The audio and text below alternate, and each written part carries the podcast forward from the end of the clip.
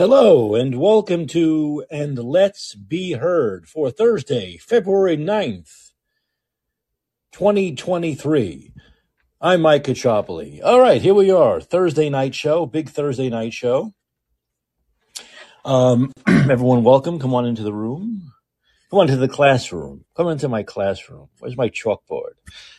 Oh boy. Do you remember remember classrooms with chalkboards and you people would run their fingernails over that even that chalk when you'd go in as a kid and write on a chalkboard and you'd smell that chalk. Was that is that actually good for your lungs to smell to constantly have that? I don't know why I'm getting into this, but I'm just thinking about that for for a second there. The idea of constantly how many times as a ch- kid did I go up and write on the on the chalkboard with those pieces of chalk, those white pieces of chalk that would get all over your and and the, and the and you'd smell it, right? You could smell that chalky thing. Ugh. Who know? Who knows how many things we did when we were kids? Just did without thinking that we're not really healthy. Things that just aren't really healthy. Now the people, everything now, right? Everything. Oh, oh, things that we thought were okay can kill you. Watch out. I was just reading a, um, an article the other day. It was about Doritos. It was. It was. A, we recently had white. What'd you say there?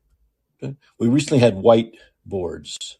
Yes. Yes, whiteboards. Well, it's different now because I had taken a few college classes fairly recently over the last couple of years. Um, and they now they use like the markers, right? I don't know if they're doing that like in elementary school or junior high school, but they use markers now, and they have special erasers to take the marker off. Maybe they did find out that that chalk wasn't very wasn't very healthy to breathe that in all the time. But anyway, I was reading some article about Doritos and how the the, coloring in the Doritos can cause cancer. I, I love Doritos. I go to I go to Costco and I buy those big boxes of like sixty, you know, those mini packages of Doritos and stuff, and I eat them constantly. And now forget it. Now I'm not going to eat another Dorito the rest of my life. That's it. There's not. You really can't have any fun anymore, right? They want to take away everything. Everything we thought, everything we that gives us pleasure. They want to take away. Cigar smoking. You can't smoke cigars anymore, right? Uh, Doritos. I can't eat Doritos anymore. You can't eat meat anymore. You, you know, you can't forget them. now. They want to make the lobster. People go out there and catch the lobsters. They want to make that illegal. You can't go. We're not going to have anything that's pleasurable. Everything that's pleasurable, it seems like they want to take away from us. And everything that's not pleasurable is out there, right?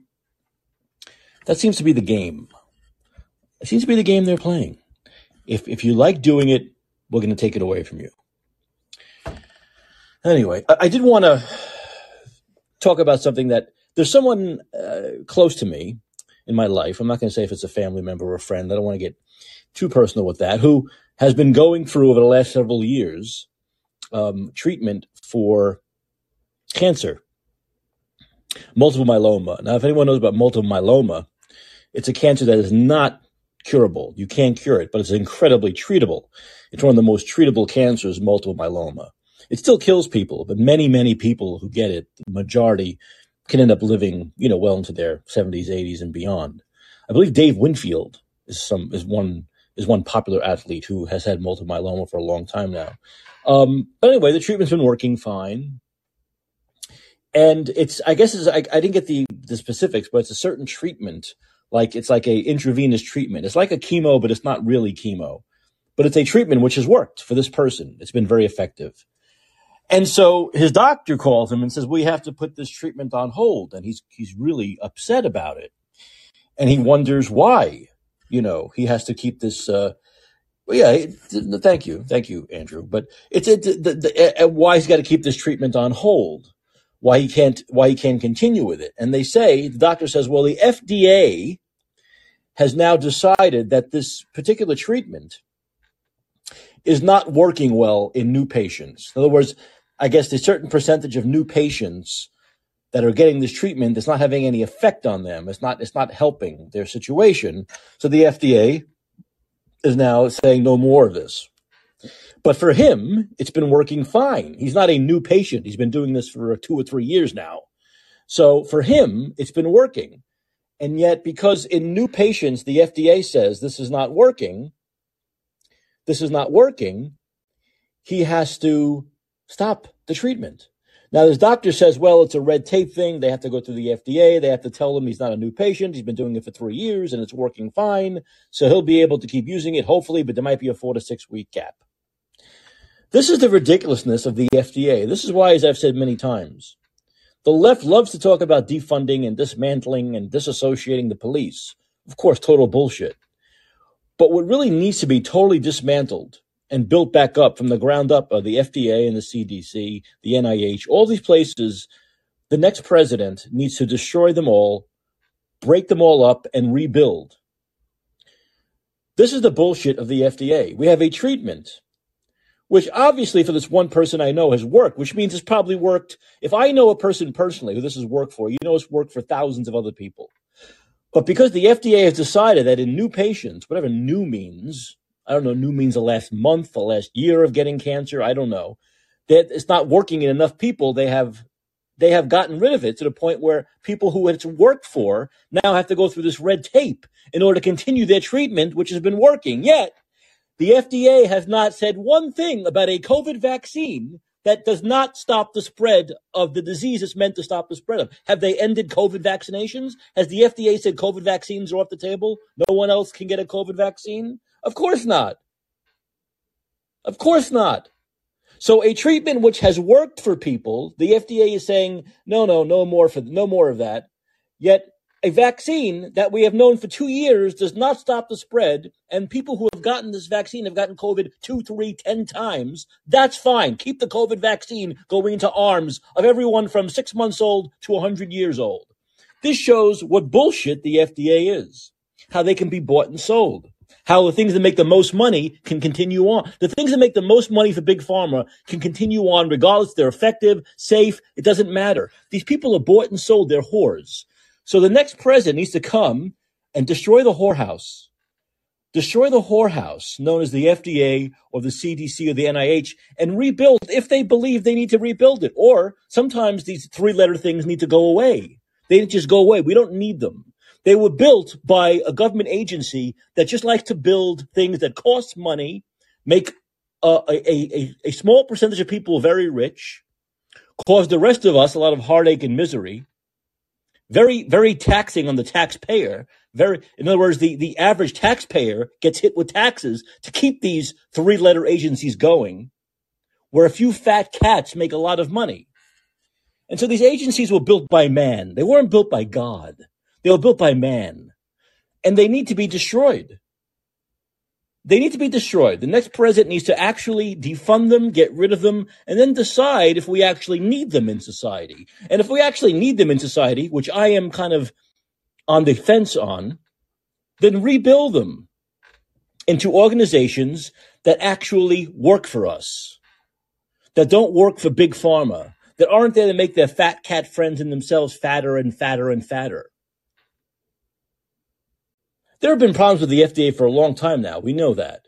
We know it's very corrupt. There are a lot of corrupt people in the FDA. We've known that for a very long time. Of course, it's been exposed, you know, uh, constantly. It's been magnified during COVID. But now we're getting to the point now where it's just totally ridiculous. When you see them stopping, and once again, this is just one thing that I know of personally. How many other drugs have they allowed that are dangerous or don't work or have stopped that work? But with COVID, with a vaccine that obviously was was was marketed as 95 to 98% effective in stopping the spread of the va- of the disease and ending COVID and getting us back to normal. How many times did we hear that? And does none of those things. I have a friend who's a COVID maniac. I, lo- I love him, but he's a COVID, he's a branch COVIDian. And every day, basically for the last three years, he goes on Facebook and he puts up the the official, the official, the numbers that are fed to him, people who have gotten COVID, right? COVID cases, daily COVID cases. And he keeps on putting up these numbers to try and make a point that COVID's not over. But what he doesn't understand, and what most, most branch COVIDians don't understand, is that if you believe that, if your belief is the numbers are still up, a lot of people are still getting COVID, although the legacy media is not talking about it as much, then you're admitting the vaccines don't work. The vaccines were supposed to stop that. The vaccines were supposed to stop those numbers from existing anymore. And of course, they haven't. Once again, you know I come from the point of view this is mostly for 99.999% of the people, a cold. Yet it was supposed to stop that cold. It, we were told it would stop that cold. And it did not. So if you're pushing that these numbers are still there, large enough numbers where you're posting them all over the place, he's not the only one, then you're admitting that the vaccine did not work. The vaccine did not do what it was told it we it, they, we were told it would do this. We were told it would stop the spread. We were told it would end COVID. We were told that makes us go back to 100% normal very quickly. Okay? They all said within six months, 70%, the 70%, 65% of the population vaccinated, take about six months, eight months, and we're back to normal. It's all over. Well, of course they lied. They lied. Once again, I don't want to hear anything. I don't want to hear people who are pro-vax, pro-COVID vax say no, no, but oh, it keeps um, it keeps 0.8752 percent of the people out of the hospital. Oh no, there are there are minus one and a half percent fewer. deaths. I don't want to hear anything. You lied when you said it would stop the spread, and it doesn't. You lied when you said it stops the spread, and then people who get the vaccine get COVID 17 times. It doesn't stop the fucking spread. You lied. So everything else you say after that doesn't matter. I don't hear you. You're in Dubrovnik. A, fa- a famous line from one of my top movies, Rosemary's Baby. I don't hear you. You're in Dubrovnik. You lied. You lied about something monumental. Monumental. Either you lied or you were wrong. I know you said, we didn't lie, we were wrong, we didn't lie, we were wrong. Okay, bullshit. But anyway, lied or wrong, either way, your opinion is in the shit now. I don't care about it. Your opinion is shit. Whether you lied or you were wrong, it's the same thing. We got to the same, we got to the same crossroad here. It didn't work. Therefore, I don't listen to you anymore. This is very simple. I don't listen to you anymore after that. You can't say, oh, yes, it didn't stop the spread, but it stopped this. Oh, no, it doesn't really stop this, but it might stop that. No, no, no. You, first of all, you don't show any facts or evidence about any of these things. If you're one of these people, you don't show any facts or any evidence about any of these things. In fact, Rochelle Walensky was asked yesterday, how many vaccinated people ended up in the hospital from COVID? How many, how many vaccinated people ended up in the hospital dead? She doesn't have the number. Oh, that's not very important. Oh, two and a half years of vaccinating billions of people. It's not important how many of them ended up in the hospital or dead. We don't know because they never had the facts. They never had the facts. Yet they continue to push this shit. They continue to push tests that don't work, vaccines that don't work, treatments that don't work. They continue to push everything that hasn't worked for two and a half fucking years now. Two and a half fucking years. They continue to push and push and push. So these agencies can't be trusted, and we're seeing this now. We're seeing this now from the hearings that have just started. This is just the vanguard of these hearings. The vanguard. And as one congressman said yesterday, the hearings are the beginning. The jailings come next. I love that. Was the guy from Alabama, right? No, the guy from Louisiana. Love his accent. He said, these are the, this is the hearings. This is the easy part. The tough part comes next when you go to jail. And he's right. People need to go to jail. I'm glad there are some people in Congress who are starting to say that. That the ultimate accountability is jail time. But I will also accept, along with that, the destruction of these agencies that have harmed us and have lied to us over the last three years and have done everything they've done is just to make money. They've all gotten fat and rich and fat and rich of books and vaccines and books and vaccines. And they all need to fucking go to jail. And the CDC, the NIH, the FDA, they all have to be dismantled. They have to be destroyed. And then we're going to take a good look if they're actually necessary or if they're just more wasteful government gobbledygook that you and I pay for in more ways than one. I want evidence. I want evidence that the FDA has helped people. I want evidence to show the FDA has helped more people than they've harmed. Show me the evidence. I want evidence that the, the, the, the Center for Disease Control has controlled diseases. Show me the evidence that the Center for Disease Control has controlled and eliminated diseases. I want the evidence. The National Institute of Health I want evidence. They're more than just this whorish money making foundation where they give grants and get grants and give grants and get grants and give grants and get grants. I want, I want, I want some evidence they actually help the masses. They actually help humanity. Give me the evidence. Show me the paperwork. I want to see that. If I'm the new next president, I want to see this. And if I don't see it, goodbye, goodbye. Aloha on the steel guitar. Enough of this shit.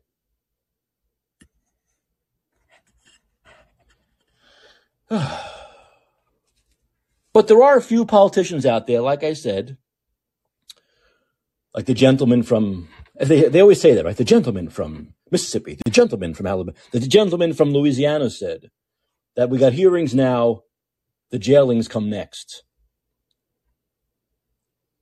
When you have someone like Yoel Roth sitting there and saying, well, too much free speech is bad. Who the fuck is this guy? Who is this fucking little shit metrosexual fucking techie saying I'm going to decide what's I'm going to decide what's good free speech. Hey, I'm going to decide what's good. Hey, I'm the guy who's going to decide. If he only has that much personality, he has no personality. This guy. Have you seen this fucking guy? He has zero personality.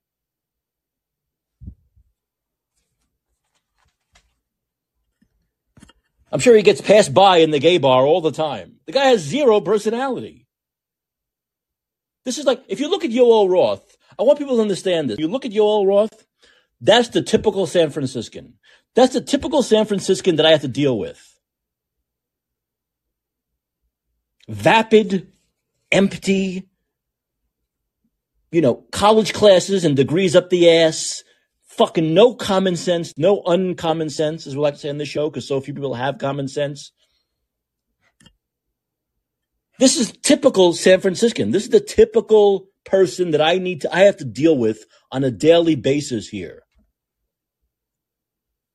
And this fucking nothing ball says, oh, uh, too much free speech is bad. I, I, I decided at Twitter, I decided, I, Yoel Roth decided what's good speech. I, I, I decided that doctors like Jay Bhattacharya and Marty Makary, I, I knew more than them. I knew more than those hundreds of doctors who signed the Great Barrington Declaration. I knew more than the, than the New York Post. I knew more. I, I, I know more than journalists. I know more than doctors. I decide what's real free speech and what's good free speech and what's bad free speech and what's, what's acceptable free speech and what's free speech that goes too far into free speechdom. I'm the one who decides this. Are you fucking kidding me?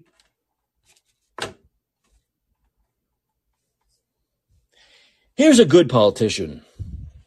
This is Ron Johnson, who has been on this vaccine thing from day one. Ron Johnson has been our side from day one. I could do an ad for his reelection. He just got reelected.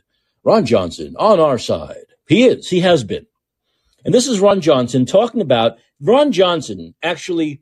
Remember Francis Collins, the guy that ran the NIH, retired about six months ago, and Fauci's boss and uh, the guy that was above Fauci. Remember, he went out, he was retiring, he did that ridiculous. He started playing the guitar for us, talking about oh, COVID is this fucking nut job, total nut job. But Ron Johnson spoke to him about the staggering number of, co- of COVID vaccine adverse events. And this is Ron Johnson talking about his interaction with Francis Collins when he confronted him with the VAERS numbers, which, as we know, the VAERS numbers, as we have talked about in this show many times, are like one one hundredth of the actual adverse side effects. So, in other words, if you got one person saying they had this side effect, it's probably more like a hundred people that had that side effect. Anyway, here's Ron Johnson.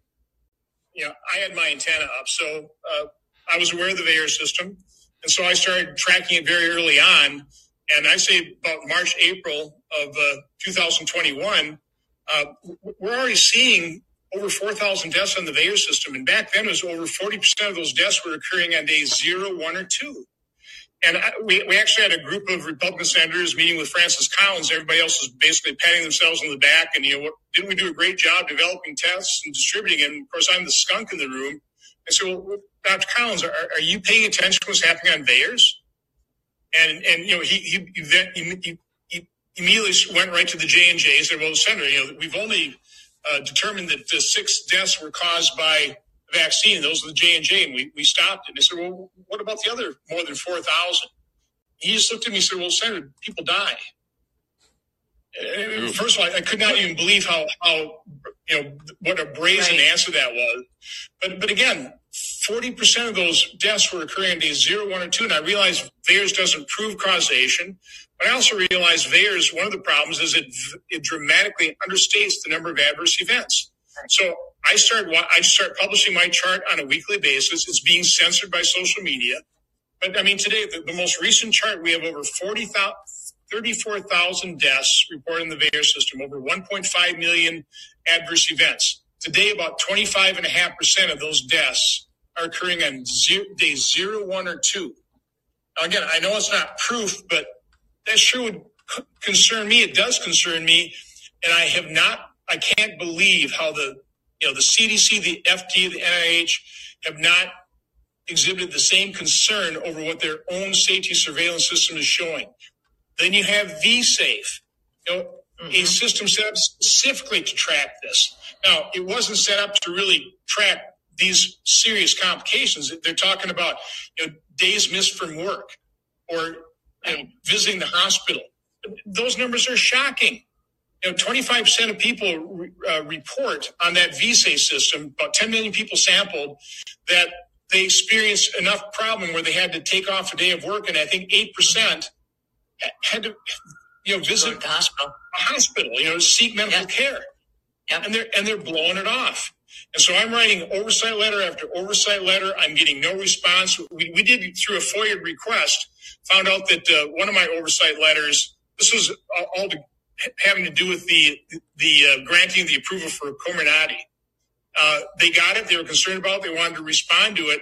And this is Peter Marks in the email chain saying, well, we've, we've got a ready-made response just within two hours of them initiating this email chain over my letter. That's how unseriously they take uh, a, very unique oversight letter for me, all kinds of detail in it, and they've already got a ready-made response that they blew out to me. So that so that's Francis Collins' response, and, and, that people die. Oh well, hey, people die. What are you gonna do? What are you gonna do? What are you gonna do? People die. This is the head of the NIH. Like I said, why do we need this agency? Why do we need, if these are the people you put the head of these agents, look, if Francis Collins is the head of the NIH and Rochelle Walensky is the head of the CDC, why do you need these? What good are these organizations? Why should they exist? This is the best they can find to run them. One doesn't know the answer to how many vaccinated people end up in the hospital or dead. The other says, well, people, when you talk about the vaccine side effects, oh, people die. What are you going to do? So that's that proves my case in point that these agencies need to be blown up. Don't get nervous. You know I'm talking figuratively, right? They need to be dismantled. They need to be defunded. And rebuilt if it is deemed, if they can show proper documentation that there's a reason for them to exist. We've never asked that. We don't ask that for any agency, CIA, FBI. Where's your documentation that you should still exist? Where's your documentation that we need you? Where's the proof that you help more people than you hurt? Where's show me show me the evidence, baby. I'm from Missouri. Show me. Not really from Missouri, but I love that saying. Show me. Show me. And if you can't show me, no, we're, we're done. We're done. We'll take care of things ourselves.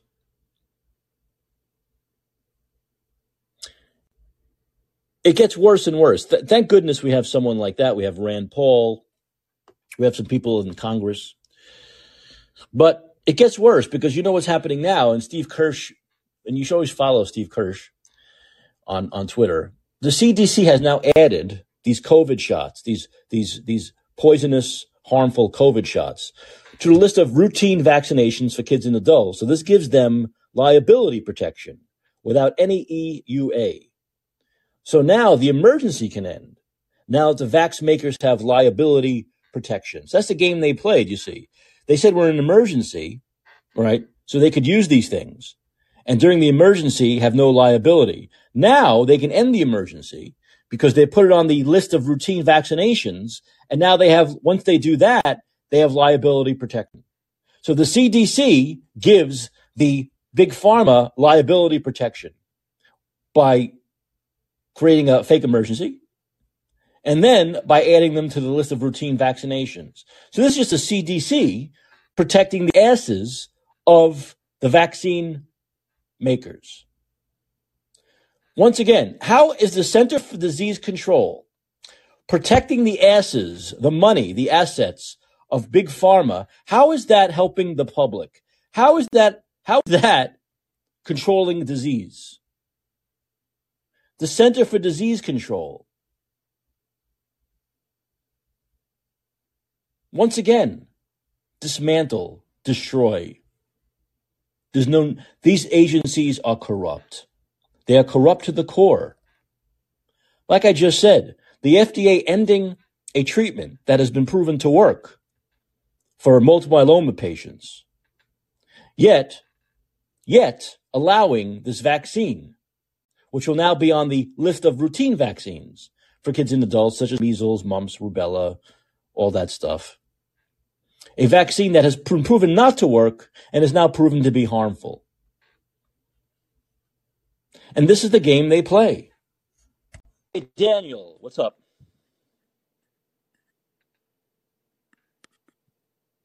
Daniel, you there? Hello, Daniel. Hello, Daniel. Oh, Hello, Daniel. Oh, there you are. There you. Yeah, I, th- Yes, I think I hit the um the um unmute button or the mute button at the same time that I um picked up. So, so yeah. Um, anyway, I um I wouldn't jump so fast at this idea that these um that we're going going to be asked to um get the the shitty the shittiest vaccine ever um every year now. Um, of all people, uh, Fauci, who was a senior author. I don't know if you've seen this paper yet. That was in um, the publication Cell Host and Microbe. And Alex Berenson actually um, wrote was a um, article about the paper. Um, and um, Dr. Malone, you know Malone, he's he's been talking about it today, and that's where I got wind of it.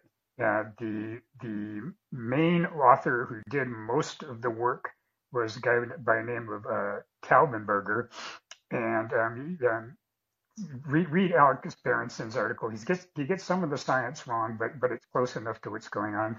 And and in it, Fauci is is finally admitting what has been known about uh, um, flu viruses um, um, and many of the mild um, many of the mild viruses, the the respiratory viruses that are fairly mild. Uh, influenza. I mean, influenza can kill people, but it's it's a fairly mild virus compared to things like measles, for example. Um, and, and they're finally admitting some things about the, our, our immune system, which have actually been known for quite a while, which, which mainly is that um, we, we have evolved to um, to deal with some of the the um, viruses and pathogens, not just viruses, but pathogens in general, bacteria, mycoplasma, etc. Um, we have evolved to to deal with these things in a way that's not an all-out response like measles, because measles um, is a very um, very deadly disease. It, it, it can kill people easily. And our immune systems, the, the miracle that they are, have evolved to, to deal with these very, very deadly diseases and sort of an all-out response. But these all responses takes a toll on us. And so we, our, our immune system, very cleverly over a period of uh, over evolution, has evolved to respond to the lesser viruses with lesser um, um, severity. Um, and so they basically say, ah, we're just going to tolerate this because you know fighting it um, a, a, a, battle to the death is is cost cost us a lot, cost a lot, uh, not Mm. cost us a lot in, in potential health as well as in energy. And so basically, Fauci is admitting to this in, in this paper. And um, and this was the, the you know and Berenson talks about this. This is why they were pushing for mRNA in the first place, even though it was well known that viruses like coronavirus that mutate rapidly are going to be amongst these viruses that aren't going to have long-lived immunity response to them. So Fauci is finally admitting in this article um, that he wrote with one other guy and some guy by the name of Morens, who Malone is saying is probably a ghost author of some sort. If this is getting all, it's getting all pretty creepy. But I, I recommend that you read um, just if you Google Alex Berenson, um, Fauci, just those those three keywords, Alex Berenson, Fauci, you'll find this article that Berenson wrote that'll summarize what's going on there. And if you want, you can read the article itself, the the, the journal article, which um, Fauci and Warrens and Talrenberg um, are the authors on it, which is again in Cell Host and Microbe. But um, the um, he's trying to he's he's he's he's doing a political thing here, and he's trying to get ahead of the hearings and at the same time ask for more money to study new approaches. Uh, just more money, more money for the NIH, NIH and the NIAID, whatever the acronym for Fauci's department was. Um, this is this is damning, and it's a um, shrewd political move by that son of a bitch at the same time. But but please please read the article. Hey, look look, Daniel. He can run, but he can't hide, baby. He can run, but he can't hide from the three years. Oh yeah, yeah, yeah. I think I think he's going. He, I think he's doing his best to hide hide. But I think you're right. The the son of a bitch's time is up. The guy's been on every Sunday show for three years saying one thing. It, it, it doesn't matter what he says now. Exactly. He's been on the show Sunday shows for the last three years saying get these vaccines and oh, if we can only get to 60%, we'll have herd immunity. Oh, if we only get to 80%, we'll have herd immunity. And um, yeah, and, and once you get these vaccines, yes, you're never going to get reinfected. Yeah, the son of a bitch has been lying, and he knew he was lying the whole time. Just like most of us said in 2020, most physicians would have told you this is a fucking coronavirus. And despite the fact that these idiots on the news are going around and repeating the word novel, novel, novel, novel, novel over and over and over again to make us make us think that that uh, that uh, the reality that we know um, that, that that that or the predictions that we know um, relative to mRNA mRNA viruses somehow were all out the window, and this was some new virus that uh, all, all, the everything that we knew about uh, immunology was just didn't apply to. Um, in 2020, we knew that coronaviruses are going to be very, very, very difficult to make a vaccine for. And lo and behold, guess what? We get the shittiest vaccine when you attempt to do that. And now even Fauci's admitting it. Well, now even that son of a bitch is admitting it. Yeah, but they're admitting, but they're also saying uh, it's not it's not total admittance. I mean, if you look at Walensky, did you see did you see that she was asked why there were no yes. RC? You saw this, right? So uh, I'll, I'll tell everyone else. So Walensky was asked by Congress today in Congress why no RCTs were conducted to determine if masks prevent COVID. She said there were no RCTs conducted because it was so obvious that masks worked. So her response was, I'm not sure anybody would have proposed a clinical trial because, in fact, there wasn't equipoise, whatever that means, equipoise. Yeah, equipoise. Everyone had to run to the dictionary to figure out equipoise. In other words, she was saying she was saying there's no doubt. No one had any doubts in their mind that masks would stop the spread of COVID. Daniel, has anyone told this fucking moron that it says they don't that on the box it says it doesn't stop the spread of COVID? Has anyone told her that? We had, says, you know, we, we had this big Cochrane meta study that's come out in last week that everyone's talking about, as though this, you know, oh look, it finally settles this issue about whether masks work or not. Bull fucking shit. We had meta studies on 14 RCTs, rather small RCTs, but there was a meta study of those 14 that was prior to, I don't know what was it, 2016, 17, someplace around there, that showed that masks don't work. And once again, we do another meta study with, with even more studies thrown in there that once again show that masks don't work. Not only did those first meta studies show that they didn't work, it showed that quite often, and this was N95s that were thrown in this study as well, showed that quite often, even, even when people but were trained in the hospital these, these were studies in, in hospital where people were trained by OSHA to wear these various types of masks, surgical masks um, and N95s, and they found that they didn't work. And in some cases, they found that they had negative effects. We've known fucking look, forever. look. When you when you have once again, if you when you have the director of the CDC saying something so bat crap fucking stupid, people you would have to convince me why this kind of a why this organization should exist. People need to tell me why this organization should exist. When you have someone running it who's obviously in so far over her fucking stupid head that she has no fucking clue what's going on. She doesn't know how many vaccinated people end up in the hospital dead from COVID. She doesn't know. She thinks masks were proven to work 100%. What is she talking about? Wait a minute. She also told Congress that 2000, there were 2,000 pediatric deaths from COVID 19. That's totally made up. There weren't 2,000 pediatric deaths from COVID 19. And then she lies and says the only reason COVID vaccines were added to the child immunization schedule was so they could be given to uninsured children. No, it was added to the schedule so Big Pharma is protected from being fucking sued. And she knows that. When you have someone like this who is so dumb and lies at the same time, you have to convince me why the CDC should continue to exist. Why I, as a taxpayer, should continue to pay her salary. Why? I want to know why. mike, you hit the, the nail right on the freaking head. The CDC needs to be disbanded. The question shouldn't be at this point, do we need it or not? The FDA needs to be disbanded. The question shouldn't be, do we need it or not? At this point, all we should be asking is this: Are these institutions corrupt? Are these institutions captured? And the answer is yes. They are ineffective, and there is no way that we're going to bring these back with any of the bureaucrats running them we have to clean the entire house. We simply have to burn this house down and then decide whether we're going to rebuild it or not. Just the, as pro- you, the problem is she's not said. right. The problem is she's not the only bureaucrat. Everyone around exactly. her, you know, there. The, she's the she's the top bureaucrat, but everyone else who works for that who works for the CDC is a bureaucrat in the making. Right? They're all exactly. So the problem is, where, where do you start? Where, I, I would not know where to start when it comes to you're right to rebuild. I, I don't know because there's who do you go to? Who, who who is there? Who do we go to? There's there's there's too many people that I mean look at look at for example Birx. Birx was uh, Fauci's postdoc.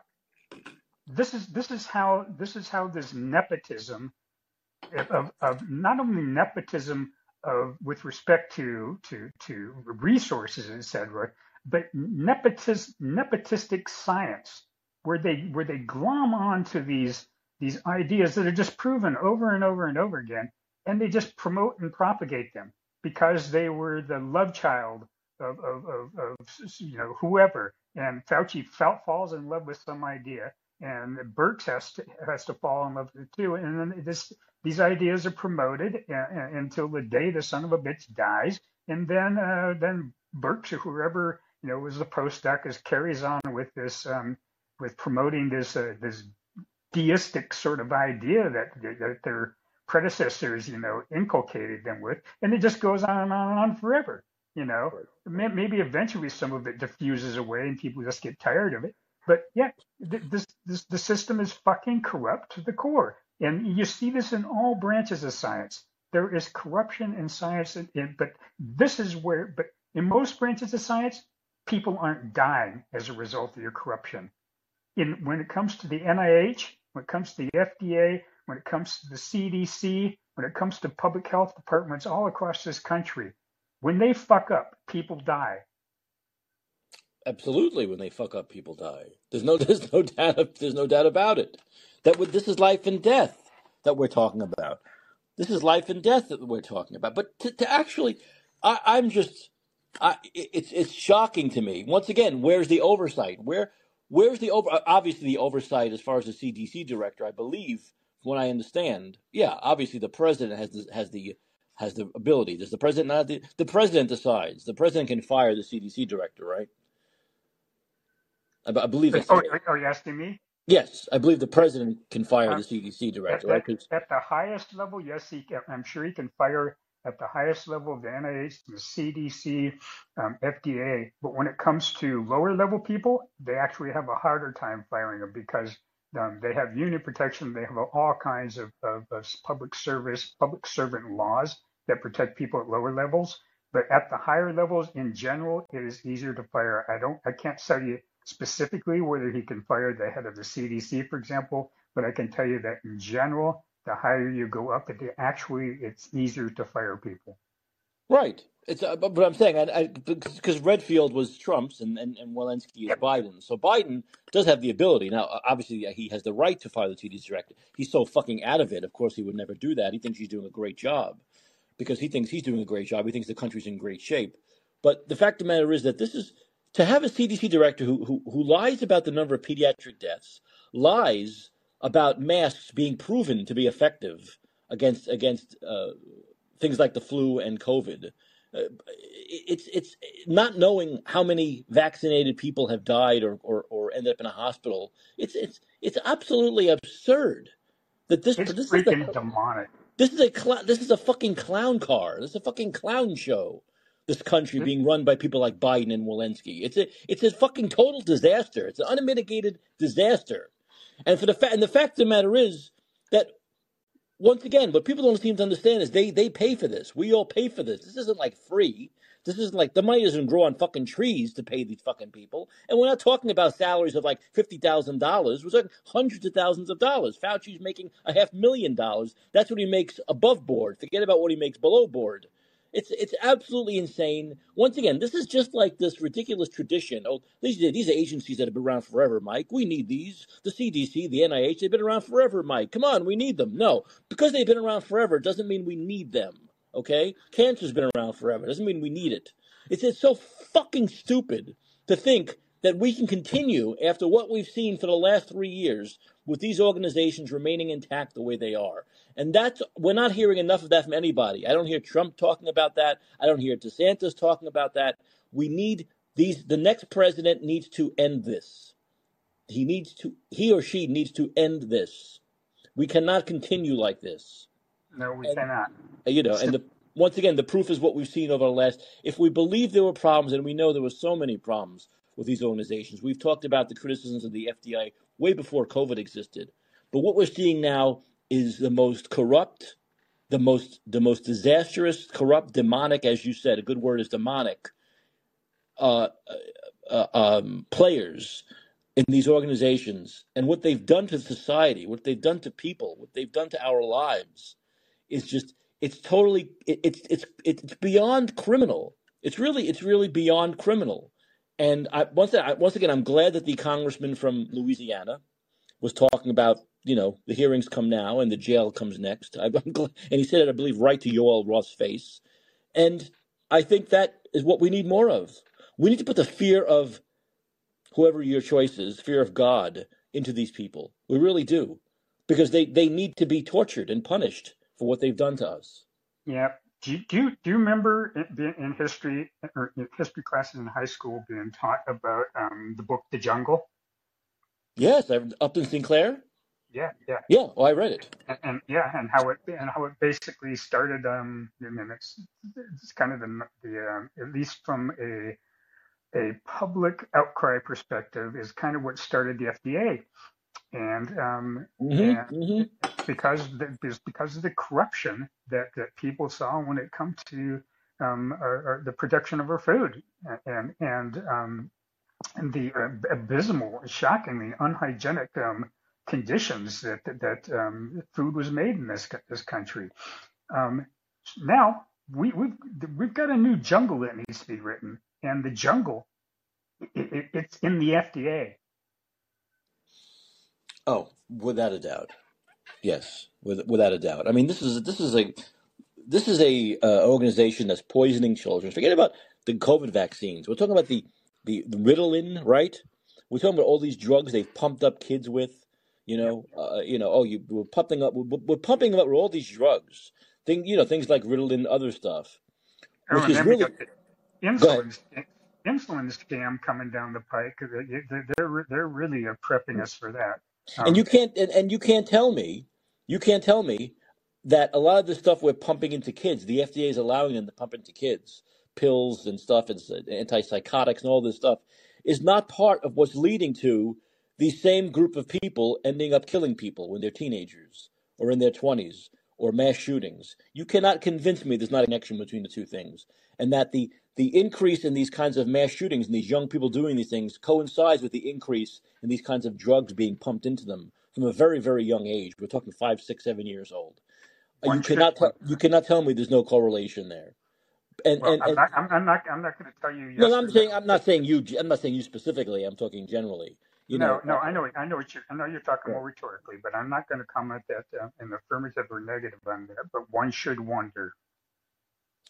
Doesn't that mean one should do studies? When you say one should, you say one should wonder like we live in the 17th century. We could do Yeah, studies on this if we wanted to. These oh, these yeah. places that I talk about could actually do a real study. Now, my feeling is Well, if we you don't do. want to if you don't want to do a study on something, usually it's because you don't want to know you know you know what the outcome may be. You don't want to deal with it, Yeah, it should it should be possible to do observational studies. Um, th- th- there's um, For example, there's, I mean, you can go from state to state and you can find uh, big differences in, um, in uh, prescriptions for, um, for treating kids with ADHD, and you can find big differences for treatment for depression, for example.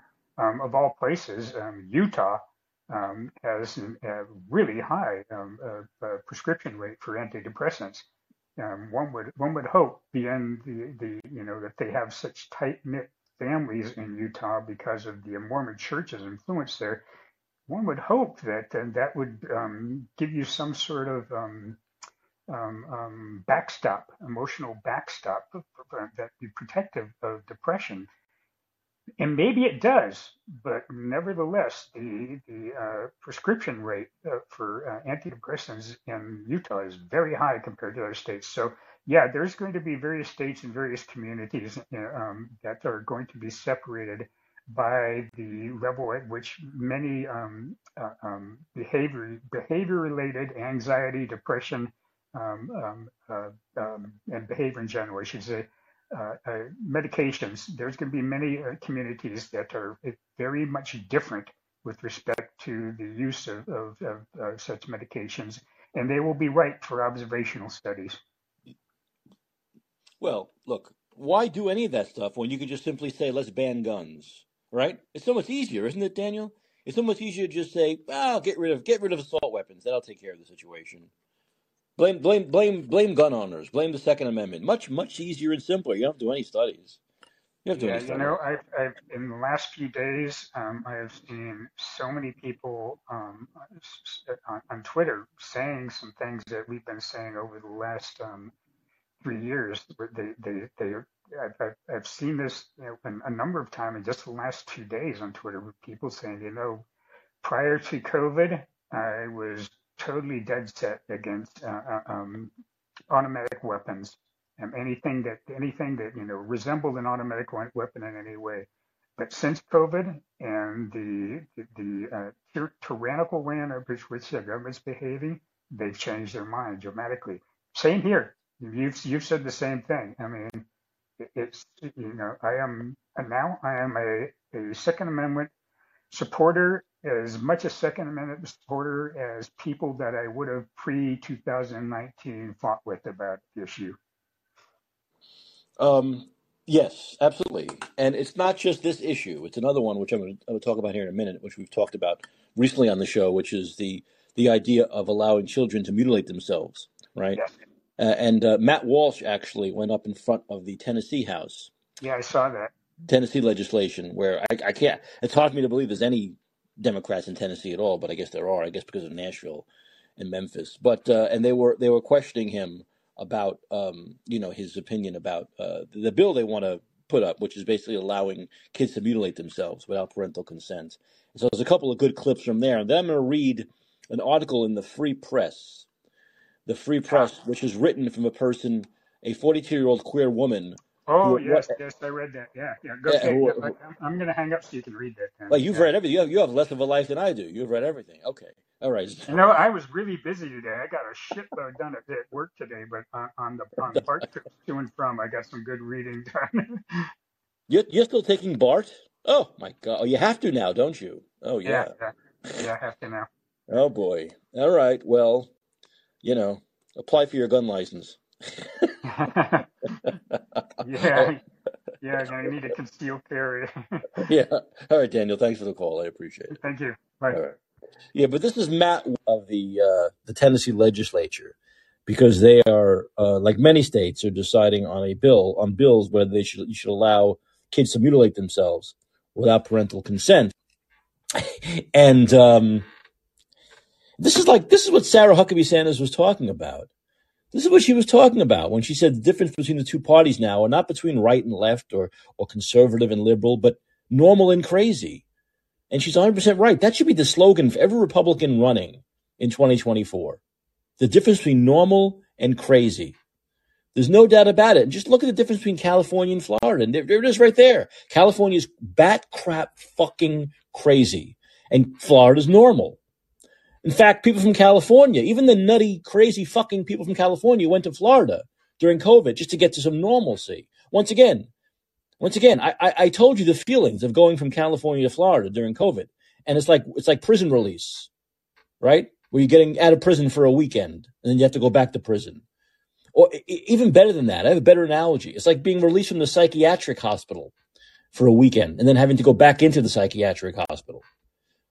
California is bat crap fucking nutty Democrat lunatic crazy, and and and Florida now is very red normal to the point where crazy people are going there just for a little bit of normalcy before they go back to crazy town again. So Sarah Huckabee Sanders is 100% right. Normal and crazy is a difference. Let's go into crazy now. So Matt Walsh, I'll cue this up, went in front of uh, a committee hearing in support of a bill banning child mutilation. Okay, this is a bill this is a bill banning. Okay, so this is the Tennessee legislature. They want to, they're talking about having a bill which bans child mutilation. Here in California, right, which is bat crap nuts, they want to do a bill allowing child mutilation. A Democrat on the committee asked what qualifies me, Matt Walsh, to speak on the subject. It was a very dumb question, but I tried my best to answer it for him. Here's Matt Walsh after being asked what his qualifications are to talk about child mutilation. I'm having trouble queuing it up. It seems like it's just running. I'll, I'll try a different way here. Um, but once again, this is like uh, during COVID, right? When we talked about masks not working or the vaccines not working. People say, Are you a doctor? Are you a doctor? How do you know? How do you know the difference? You're not a doctor even though we had people like Yoel Roth censoring actual doctors. That was fine. Yoel Roth censoring censoring censoring actual doctors, that was fine. He was qualified to do that. He was qualified to, to, to decide. Yoel Roth is qualified to decide what's freedom of speech and not freedom of speech, but you and I are not qualified to decide whether we want to take a vaccine or not, whether a vaccine, we believe a vaccine works or not, whether we believe masks work or not. We're not qualified for that. Okay, let me just go to my other Twitter account and see if I can uh, if I can cue this up. Uh, all right, go to Matt Walsh. If I can find the Matt Walsh, oh, we go. Let me see if this works. All right. Okay, so this is Matt Walsh once again in front of the a committee hearing in Tennessee about child mutilation. Let's see. Okay. I don't know if I, I don't know if the clip's going to work. And, oh, here it is. Okay. Let's see. Let's see if I can get this going. Education. Here we are. Yes. Experience. Mr. Walsh, you were Sorry. Hold on Uh, experience in healthcare. Your educational background. I'm just curious. You you you you testified as to a lot of your own research. So I'm curious for what purpose you do that and what background you have to qualify you to speak to that. Well, my background that qualifies me to speak to this is that I'm a human being with a brain and common sense, and I have a soul. And so, therefore, I think it's a really bad idea to chemically castrate children. That is my experience. Um, also, I, I did. Now, it's true. I didn't. I didn't go to college, but I did go to school long enough to learn how to read, so I can read the data for myself, and that's exactly what I've done. Representative Clemmons, you're And for what purpose do you um, conduct your research and use this brain of yours? Mr. Walsh, you're recognized. I use it for the purpose of trying to protect children from being castrated and mutilated. That's one of the things I try to do. You don't use it to. Thank you, Mr. Chairman. You don't use it to get clicks on your Let's stay publication. Well, are you using it right now to try to get clicks with this interaction? On I, I, I, I, I I really like the Mr. idea Walsh, of getting, uh, of, of drawing attention to the fact that this is happening to children. I know you seem to find it very amusing. I don't. Can you give us a summary of your education? So that's one Democrat moron. That's one lunatic. It's good to know that California isn't just the only state that's full of Democrat lunatics. They're actually in Tennessee also. This guy must represent like inner city Nashville or inner city Memphis. He has to, I would think. Uh, and here's another. Here's here's here's Matt Walsh actually asking the committee a question. And this is even more interesting. This is even more telling. it's even more telling about about these people and and how and how full of shit they are, how hypocritical and full of shit they really are. I found it, uh, thank you, Mr. Walsh. I found it interesting. One of our, come on, our uh, um, people uh, testified today that they uh, had their gender affirming surgery at 16. And I know uh, you in former comments mentioned uh, this uh, on your blog. At about 16, you're an adult who's mature and can make decisions. Uh, you're that at 16. I don't care what anybody says, even going so far as to say, you know, 16 people, when you're 16, you should be married and, and could be pregnant or should be pregnant. Um, so I'm curious if 16 is, a uh, an adult in your view, uh, why does this bill have uh, the uh, minor de- defined as 18? Uh, Mr. that's, uh, yeah, that's that's a hit piece you took from Media Matters, from something when I was a, a radio host 13, 14 years ago, in my early 20s. it's also not an accurate reflection of what I actually said. Um, I was talking about the fact that people tended to marry young historically, and that's all that that was about. Um, how does that relate to the, to this subject? Just curious of your definition of, of if you feel like people are adults at 16 should. No, people uh, are adults at 18, uh, but actually, their your your brain is not fully developed until you're 25. So we should be having a conversation about whether we should even be doing these surgeries to people at 18. But certainly before 18, it's it's absurd. I mean, do you, do you do you think that a 16 year old can meaningfully consent to having their body parts removed? Do, do you? No?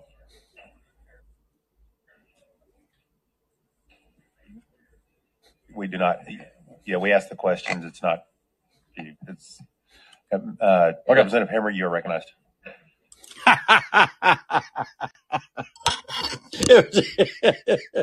there was like 20 seconds of silence there. Ready? uh, yeah, we asked the, oh, how, how we asked the questions. I, uh, yes, they're all from they're all from Nashville. As I go through these clips, I see they're all from Nashville. Oh, there goes that. I was I was seriously thinking of moving. We asked the questions. We asked the question. We asked the dumbass questions. We asked dumbass questions. oh my lord. he says, so these people, when they're asked directly, See, that, that's what I'm saying with, with, with these phony Democrats. When you ask them these things directly, they they're too afraid. They're too afraid to answer.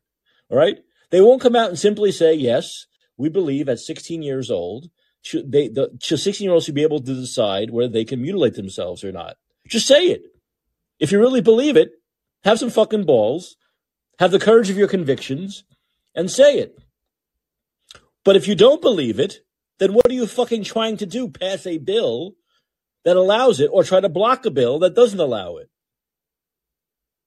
Once again, the Democrats have no courage in their convictions. When they're actually pressed to actually, once again, when they're actually pressed, they won't answer. Yes, both John Ray Clemmons, who asked a dumb question about his qualifications, and the guy who would not answer him when he uh, asked him about, uh, uh, you know, do you believe? Oh, first of all, this moron, this other moron from uh, from Nashville, Caleb Hemmer, Caleb Hemmer, um, hope he's not related to Bill Hemmer, um, said you had written something 15 years ago that where you said that someone who's 16 can get married. It, so this asshole doesn't even see the difference. Forget that this was 20 years ago and Matt Walsh was doing a radio show, but he doesn't see the difference between consenting to get married and consenting to mutilate yourself. A marriage you can like uh, annul. You can like get divorced a week later if you want. When you first, when you mutilate yourself at 16, you're fucked for life. This is how stupid these people are. This is literally how dumb they are. They are dumb. What is it with the Democratic Party? They produce one dumbass after another. One dumbass after another. They can't interpret data. They don't understand facts. They don't understand evidence. They have no idea what an analogy is. They make shitty, stupid analogies that make no sense. Analogies that make sense, they, they avoid. What the fuck is wrong with these people?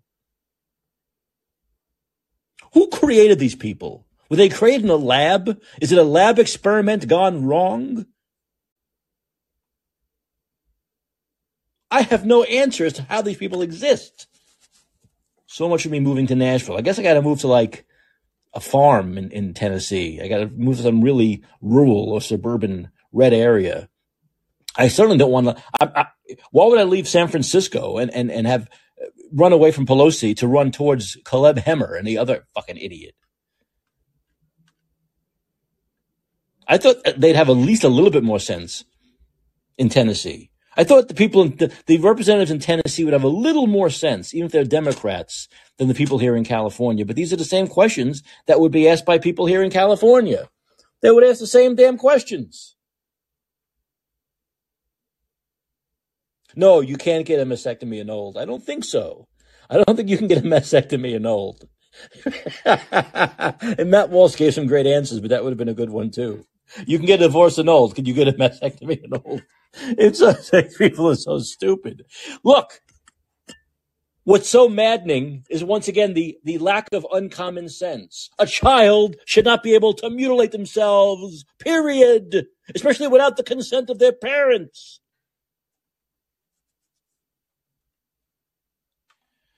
Oh, my Lord. Oh, my Lord. So Matt Walsh was good. I thought he conducted himself.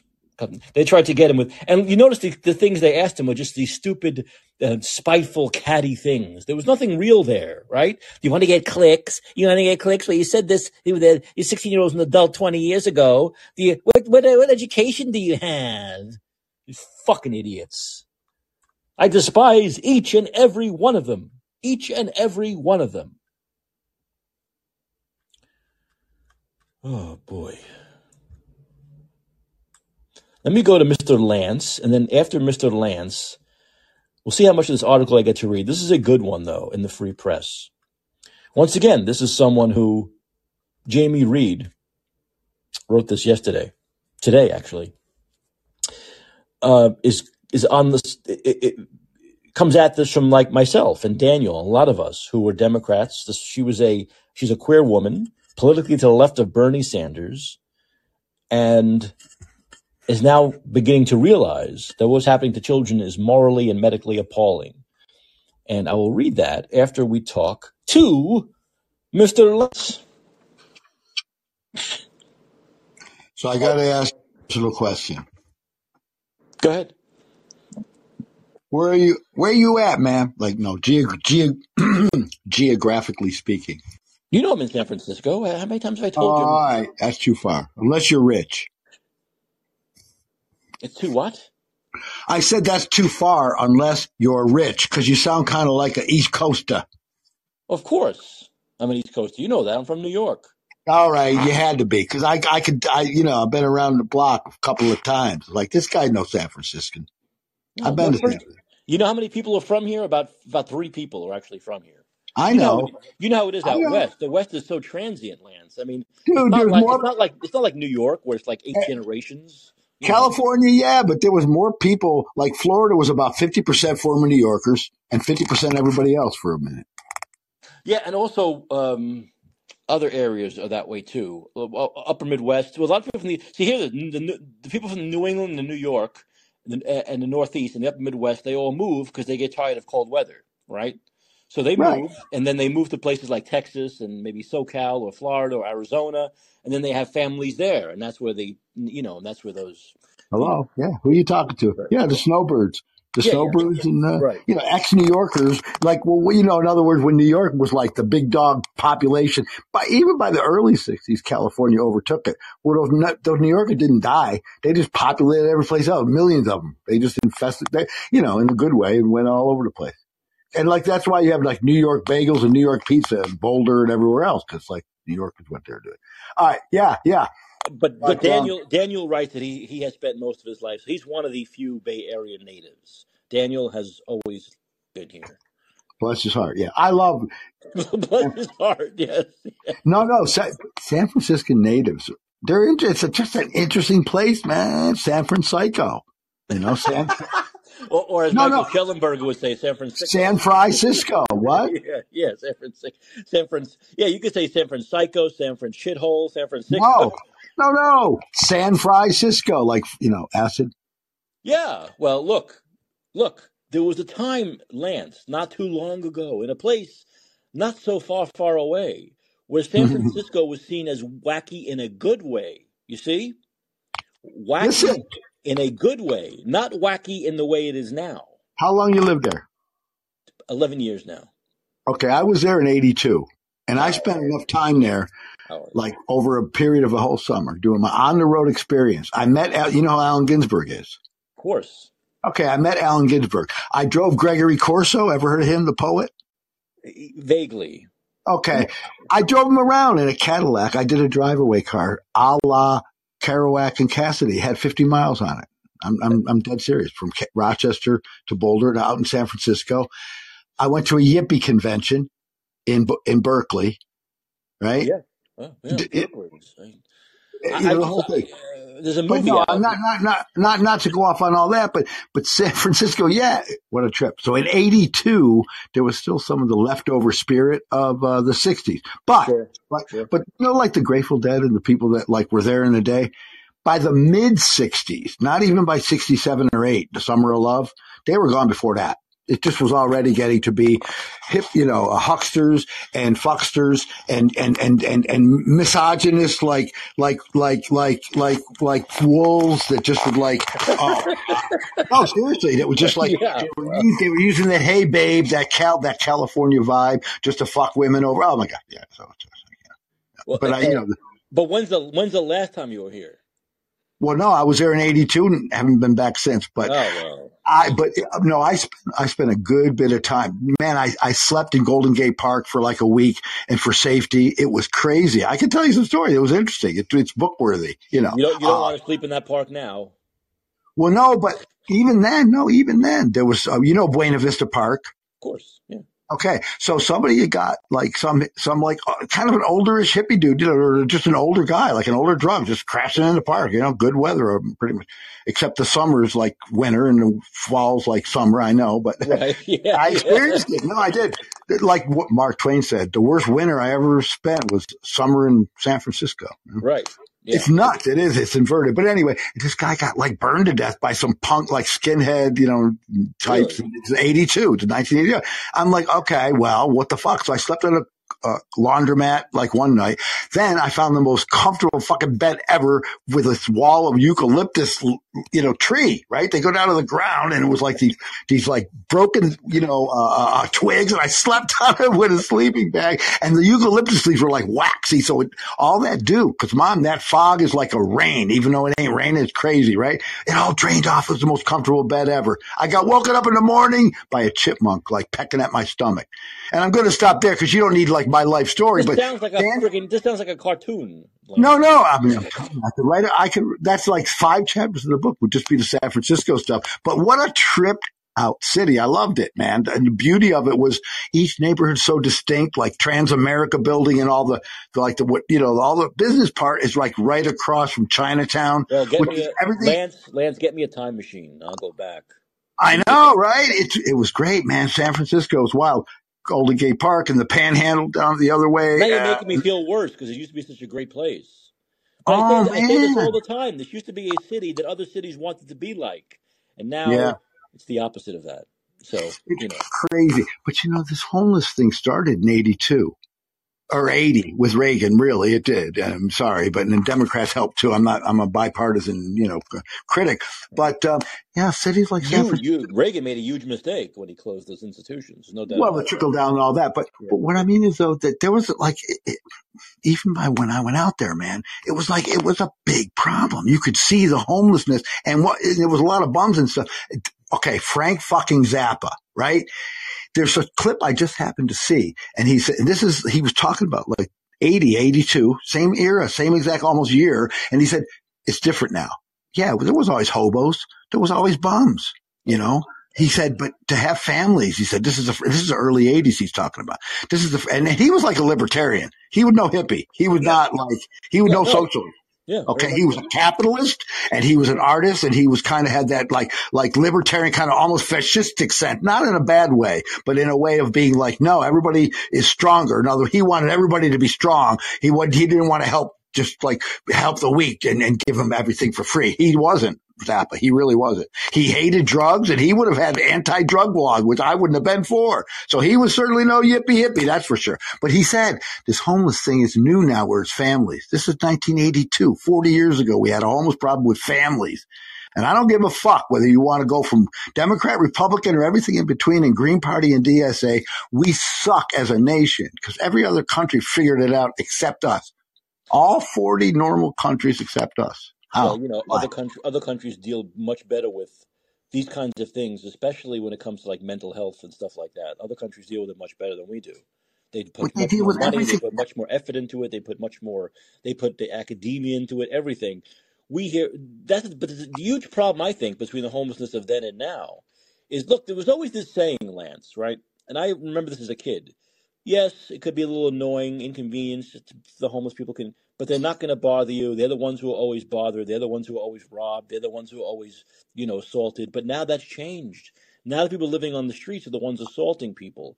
Now you have to be afraid of homeless people. You didn't back then. And the difference is mental health.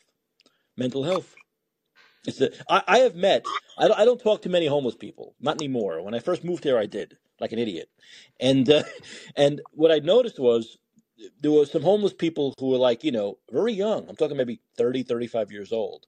And you can see, you can see at that age, they are like really on the on the verge of going over the cliff. Yeah, mentally. yeah, yeah. They're yeah. not they're not there yet, but you could tell like within another couple of years they're gone.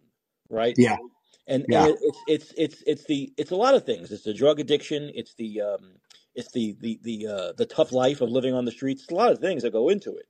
But well, the fact matters, we do not deal with the mental health issue in this country, and that leads to this homelessness. It, it leads to people being violent on the streets. It leads to gun violence. It leads to all this stuff, and we do not address it. We give it plenty of lip service, but we don't really address it. Right, right, right, right, right. Well, let me let me now. Oh man, this is interesting. No, if I could throw this at you, right? And, and, and, and uh, okay, so I'm 65. How old are you? 51. Oh my goodness! Well, then you're. I, I, we went through this before, so you're almost in my age category. So you you can relate. And I didn't see some of these shows the first time around. Maybe I was five or six years old, but I saw them in the reruns. Whatever. Okay. All you, you and Daniel are both 65. You're both the same. No, age. well, yeah. Okay. So if you look at like, okay, so here, the way I put it is here, here would be like, because this is things I've thought through, man. It's like totally what you're talking about. There used to be a time when was, you could live a life of quiet dignity. What I'm saying is that you could literally, you could live a minute, you could work a minimum wage job, right? And you know, and usually if you did, maybe you had to do a side hustle because you're good at one thing. You know, ten hours a week at your, you know, maybe you had a little side hustle, maybe, maybe not. But you, but literally, you could have a minimum wage job, and you could have a room in a boarding house, not with a bunch of bums, because that's what it became. And that's kind of okay because people all got brought up and, and people, okay. But uh, so in other words, and so, but yeah, you could get, and you might have to share at worst a shower down the road, but usually you had your own little small little shower, little bathroom in your own place. You know, and, and but no hot plate. You couldn't cook, but you go to the diner down the literally no cooking, right? Okay, but but you could do that. In other words, but here's another thing rich people were the only ones who bought houses. Right. This is important until the 30s. And I'm not saying this is a bad thing, but, but this is the kind of thing that you going from like Democrat to like the other side say, oh, wait a minute, maybe I should be more either, I don't know, put words in your mouth, libertarian, Republican, conservative. This is what an example. Mm-hmm poor folks and middle class folks, lower middle class folks didn't buy houses until the 30s when the government said we'll guarantee the loans. Then the banks did it. The banks were just as robber baron as they've ever been. They didn't just get religion and say, Hey, let's be nice and do loans to, you know, anyone. Okay. They did it because the government backed the loans. Up until then, middle class folk didn't get, it, so they made it like everybody's got to own a house now. That happened from the 30s to the 40s to the 50s, you know, after the war. Now everybody had money. And it's like, so what that meant was Oh, you're a renter? Well, you're in that class of people that just didn't do enough. You didn't quite do just quite enough to, because everybody should own a house. So if you don't own a house, well, something's, you know, something's wrong with you. No. If you only had, this is what I mean about, it's almost like we pretend that everybody can be upper middle class, but you can't. And so it's just crazy. It gets complicated. I don't want to go off. So, but, so in other words, the, so we think that everybody can do it and we can't. And so a minimum wage job, forget about it. You can't. It's just impossible. 60 hours a week at a minimum wage job. You can't have pay rent utilities. It used to be the, the norm was one week's pay for basic rent, another week for probably all your expenses or not, not a whole week, you know, but then you had like over half of your pay per month just to be yours. Maybe the IRS, but, but now you have to pay like 50 or 60% of your wage just to rent. It's just impossible. So that's, that's my point. So you can't live that life of just having a minimum wage job and eking out an okay life. Okay, let me give you just two quick examples. So there's, a, I'm going to be goofy here, but there's two shows. Our Brooks, and it was a very popular show on actually radio into uh, early TV. And it was the principal who was there. He was a big boss ogre, but, and it was the teacher. And then the teacher got driven to school by the senior in high school there.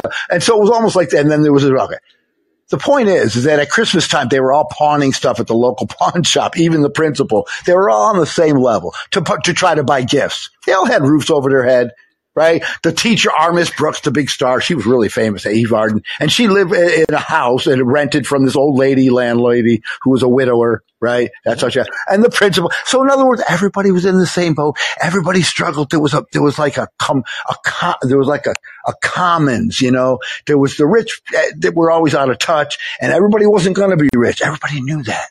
You know, even doctors didn't make tons of money. They still did house calls into the sixties, you know?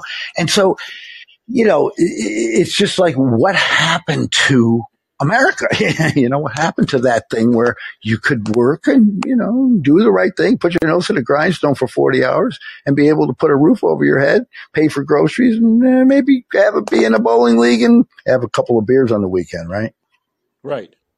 Right. Well, look, uh, someone said this. There was a woman on, on Fox and she said that she was a regular, they're doing like a panel and she said something that was very what I thought really rang true, which is the middle class has been pushed down to the working poor, and the working poor have now been has now been pushed down to the dirt, the absolutely, um, absolutely incredibly poor working poor. In other words, one job used to do it doesn't do it. You needed two jobs to do it, doesn't do it anymore. Now three jobs don't even do it anymore. When you're living in a place like New York or San Francisco or many big cities, but especially New York and San Francisco, we have oh well, the working dirt poor. She said that's what we have now. We have the working dirt poor.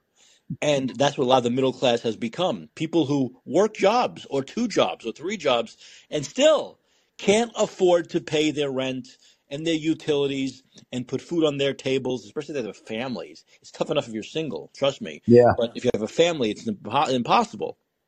It's impossible. Yeah. They, this is a bottom. This is exactly what has happened here. Like in San Francisco, I yeah. see people. I see people going to like these, still joining these these incredibly expensive gyms like Equinox. Now this gym costs like three hundred fucking dollars a month, Lance. Three hundred dollars a month. Okay, for a gym. Now you know in, in, in many US cities, in many US cities that's a studio apartment rent, right? In many cities you can get a studio apartment for about three four hundred dollars a month. Here people go for gym memberships. So I'm, I'm looking at people and I'm thinking, well, this Equinox gym they keep on opening new ones. There are like five of them in the city, even post COVID. So they must be getting people to join. So there's still plenty of people in this city who are fucking loaded, man, loaded. Now most of them are techies, right?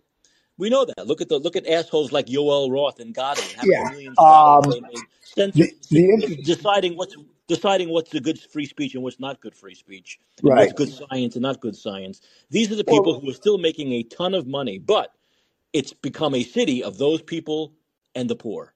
Right? That's what's happening. right, right, right. Well, what's interesting, this is just kind of not, not off a tangent, but like, okay, phone books back in the day. Remember phone books? Yeah. Well, you know, Manhattan, you get the phone book and it was one gigantic white pages, one gigantic yellow pages. Then you go to San Francisco, huge yellow pages and pretty small white pages. So it's like the tourism of all of the, you know, because that's what San Francisco, it didn't have a lot of industry like, and it's, it's a huge, huge, uh, uh, financial, uh, juggernaut even to this day compared to Los Angeles. I mean, maybe LA overtook it at various times, but between San Francisco, man, forget about it. It was the that was the money, you know, uh, capital of the West. So I'm not saying, oh, just a tourist town. No, but it was like the yellow pages were huge. So it's like, it's, it's a different kind of a place in terms of like the population of San Francisco. It's got a tiny black population.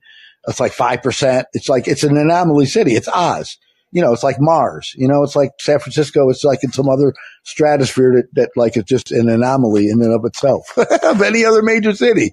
It's not connected to anything. Seattle is like the gritty kind of northwest town, you know, sea, you know, seafaring town. L.A. is Hollywood, so that's kind of la la land too. But San Francisco is like la la land on on acid. You know, it's crazy. Well, it's also look. The fact of the matter is, is that in a hap- good way. Yeah, but what what's happening here Uh, is is happening in a lot of American cities. It really is. It's happening in a lot of American cities, which is that the people who cannot afford the extremely high rents and the extremely high lifestyles are being forced to move out and move to places that are a lot cheaper, more maybe more urban or suburban, more, more suburban rural places. Especially if you have a family, especially if you want to. You, there's no way most people can afford to raise a family in San Francisco, and even if they wanted to, it's so dangerous here. If they can afford to, it's so dangerous here. I would never raise kids here. I would never allow my child. Look, I'm not one of those people who are like afraid of everything and think kids should be afraid of everything. Right. I would not let my children run, run around this city unsupervised. Right. No way. Right. No way. Right. Right, right, right. I got you. You're a 59. You're not a helicopter parent. If you know the neighborhood safe, your kid can go to the park a few blocks away if he's a certain age. I get you. Oh, yeah, yeah, yeah. No, no, I know what you mean. It's crazy. The thing about it is, is that uh, this whole homeless thing about that is, um, yeah, you know, the the, the whole uh, the, the, whole you know uh, uh, uh, uh economics of it. And then, so we wind up with these families that are homeless because of what I was saying. That was really the point of talking about quiet dignity. Now you can't. Now you wind up homeless. You can't live that life. Uh, but here's, here's something else though, right? And, uh, of, of how all this stuff happened, right? So back in the day, and this is inevitable, right? Gentrification. Okay. So this guy named Tom Verlaine just died. He yeah. literally, you know who I mean? I, have heard of that. I've heard of him. All right. Well, anyway, he literally started the scene at CBGB's. It was him and his bandmate who became Richard Hell of the Voidoids, and he wasn't punk, whatever. Uh, so they started it at CB. They went there and said, "Yeah, we're a bluegrass band," just to get him in there the first night. Then it was punk, and the guy didn't care. Hilly Kristal, CB, you know, country bluegrass blues. It was punk. It was different. It was, you know, whatever. And so uh, he created that whole scene, whatever. And uh, so then it was an art scene that really coincided that. We're talking about Keith Haring and then John Basquiat and all that stuff, that funky graffiti art that became like priceless art now, uh, and all that stuff. I remember when I used to hang out there before I lived in New York City, limos showing up at these graffiti laden buildings, like two story building, one of the few areas in New York, the Lower East Side, you know, East Village. And it started to get you know, cool is where all the people from uptown and the Upper East Side and Upper West Side and the night, you know, would come downtown, ACBGB, Max's Kansas City and all these places, right? Then it would get gentrified and the money would come in. Like I said, the limos would show up. Okay. Then Soho became the place. Lofts. Lofts were cheap. Even when I was hanging out there looking for a sublet, $600 for a gigantic loft that are like millions of dollars now. That was for a summer sublet for a whole summer. All right point, then Soho became like De Niro and all the famous people because everything got pushed yeah. out and gentrified. But here's the thing. Here's the, here's the point, right? Not to belabor, just, but so all that happened, gentrification happens. But now what you've got is instead of folks like in my generation and our generation, that want that coolness. You live in a ritzy neighborhood, or even if you live in the suburbs of a city, you go downtown for the action. But these are like second generation suburbanites now. And all they want to do now is just take a, like a bad, decrepit neighborhood, not go in as like the starving artist and create a scene and then get gentrified. No, they're just the already gentrified and they just want to swoop in kick everybody out and create this like phony, faux, like hipster neighborhoods that are just like, it's like artificial flowers instead of some like flowering, you know, art scene or flowering music scene or any the fuck other thing. I literally will leave you with this down in East Village, some ritzy people said, look, we moved down here and we're paying a lot of rent. We don't like the smell of chicken, fried chicken, because there was a chicken wing joint in New York fucking city, in the Lower East Side of East Village. Said, yeah, we want you to, we want to pass a zoning order. We want to do something. We want you to do something about this fried chicken smell. Get the fuck, just shoot, just line these people up and shoot. Well, and there's more than that. There was Michael Michael Shellenberger. Thank you, Lance, for the call. By the way, I always uh, always appreciate always appreciate your call, Lance. Uh, Michael Shellenberger on that topic posted a photo today of people doing drug deals in San Francisco. Just simply doing drug deals. In San Francisco, drug dealers used to hide what they were doing. Not anymore. Watch the drug buyer in the plaid shirt. There's a guy in a plaid shirt buying drugs from a dealer neither show the least concern about police, which were right there. The police were very close. So they're just totally brazen now. Why are they brazen? Well, one, the police will often not do anything. Two, if the police do something, they know they'll be out in about a couple of hours anyway and back on the streets dealing drugs. So it's worth it to them. Once again, here, here. Crime pays. In San Francisco, crime pays in big in Democrat run cities, crime pays. What they used to say, if you don't, don't do the crime, if you can't do the time, don't do the crime. If you can't do the time, don't do the crime. Well, there's no time to do anymore. So if you don't have to do time, you're going to do crime, right? And that's what it comes down to. Once again, once again, once again. Yeah, once again, here's the deal. Here's the deal if there's no punishment, there's going to be crime. If the people who, who committed crimes during COVID are not punished, there'll be more crime of that kind in the future. And the same thing goes here. The same thing goes here. If people know, it's it, it's like they'll understand the, diff, the, the the the punishment, the punishment, the crime and punishment. Is it worth it? Yes, it's worth it. Crime pays. It's worth it. To do even a night in jail or a couple of days in jail is worth it when you're going to get out and make another several thousand dollars. Then maybe spend another night in jail. And, and wait a minute. And this is worse than it is. This is not the way it is. These people aren't going to jail constantly. They hardly ever end up locked up. And they make so much money from dealing drugs, they can put their bail up. If their bail is more than a dollar, which often it's only a dollar, then they have the money to put up for their bail. So it's it's all worth it. Their business is worth, in other words, the, the positives in their business outweigh the negatives in their business. Their overhead isn't that bad. It's a good overhead for them. It's a good profit margin. It's like a pizzeria, right? So this is what's happening in, in our cities.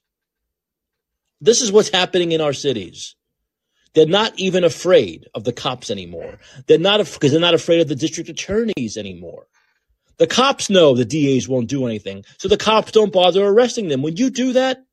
Would you spend your time arresting people when you know they'll be out later that day or the next day, and you'll see the exact same people on the street, and those exact same people will be laughing in your face, arrest me again, cop. The whole fucking system sucks. And it all has to change.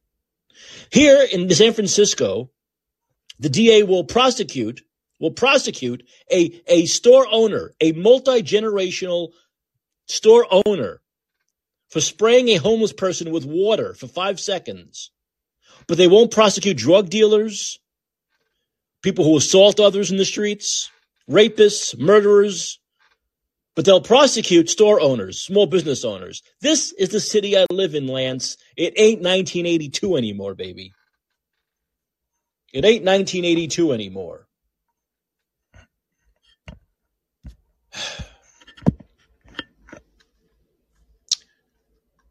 Get me that time machine. Get get me that time machine. Get me. You know, I'm going to save. There's a couple of things I wanted to. I, I did want to read that article. Um, but I think I'll save it for tomorrow because it's a pretty long article. And I'd like to read the whole thing.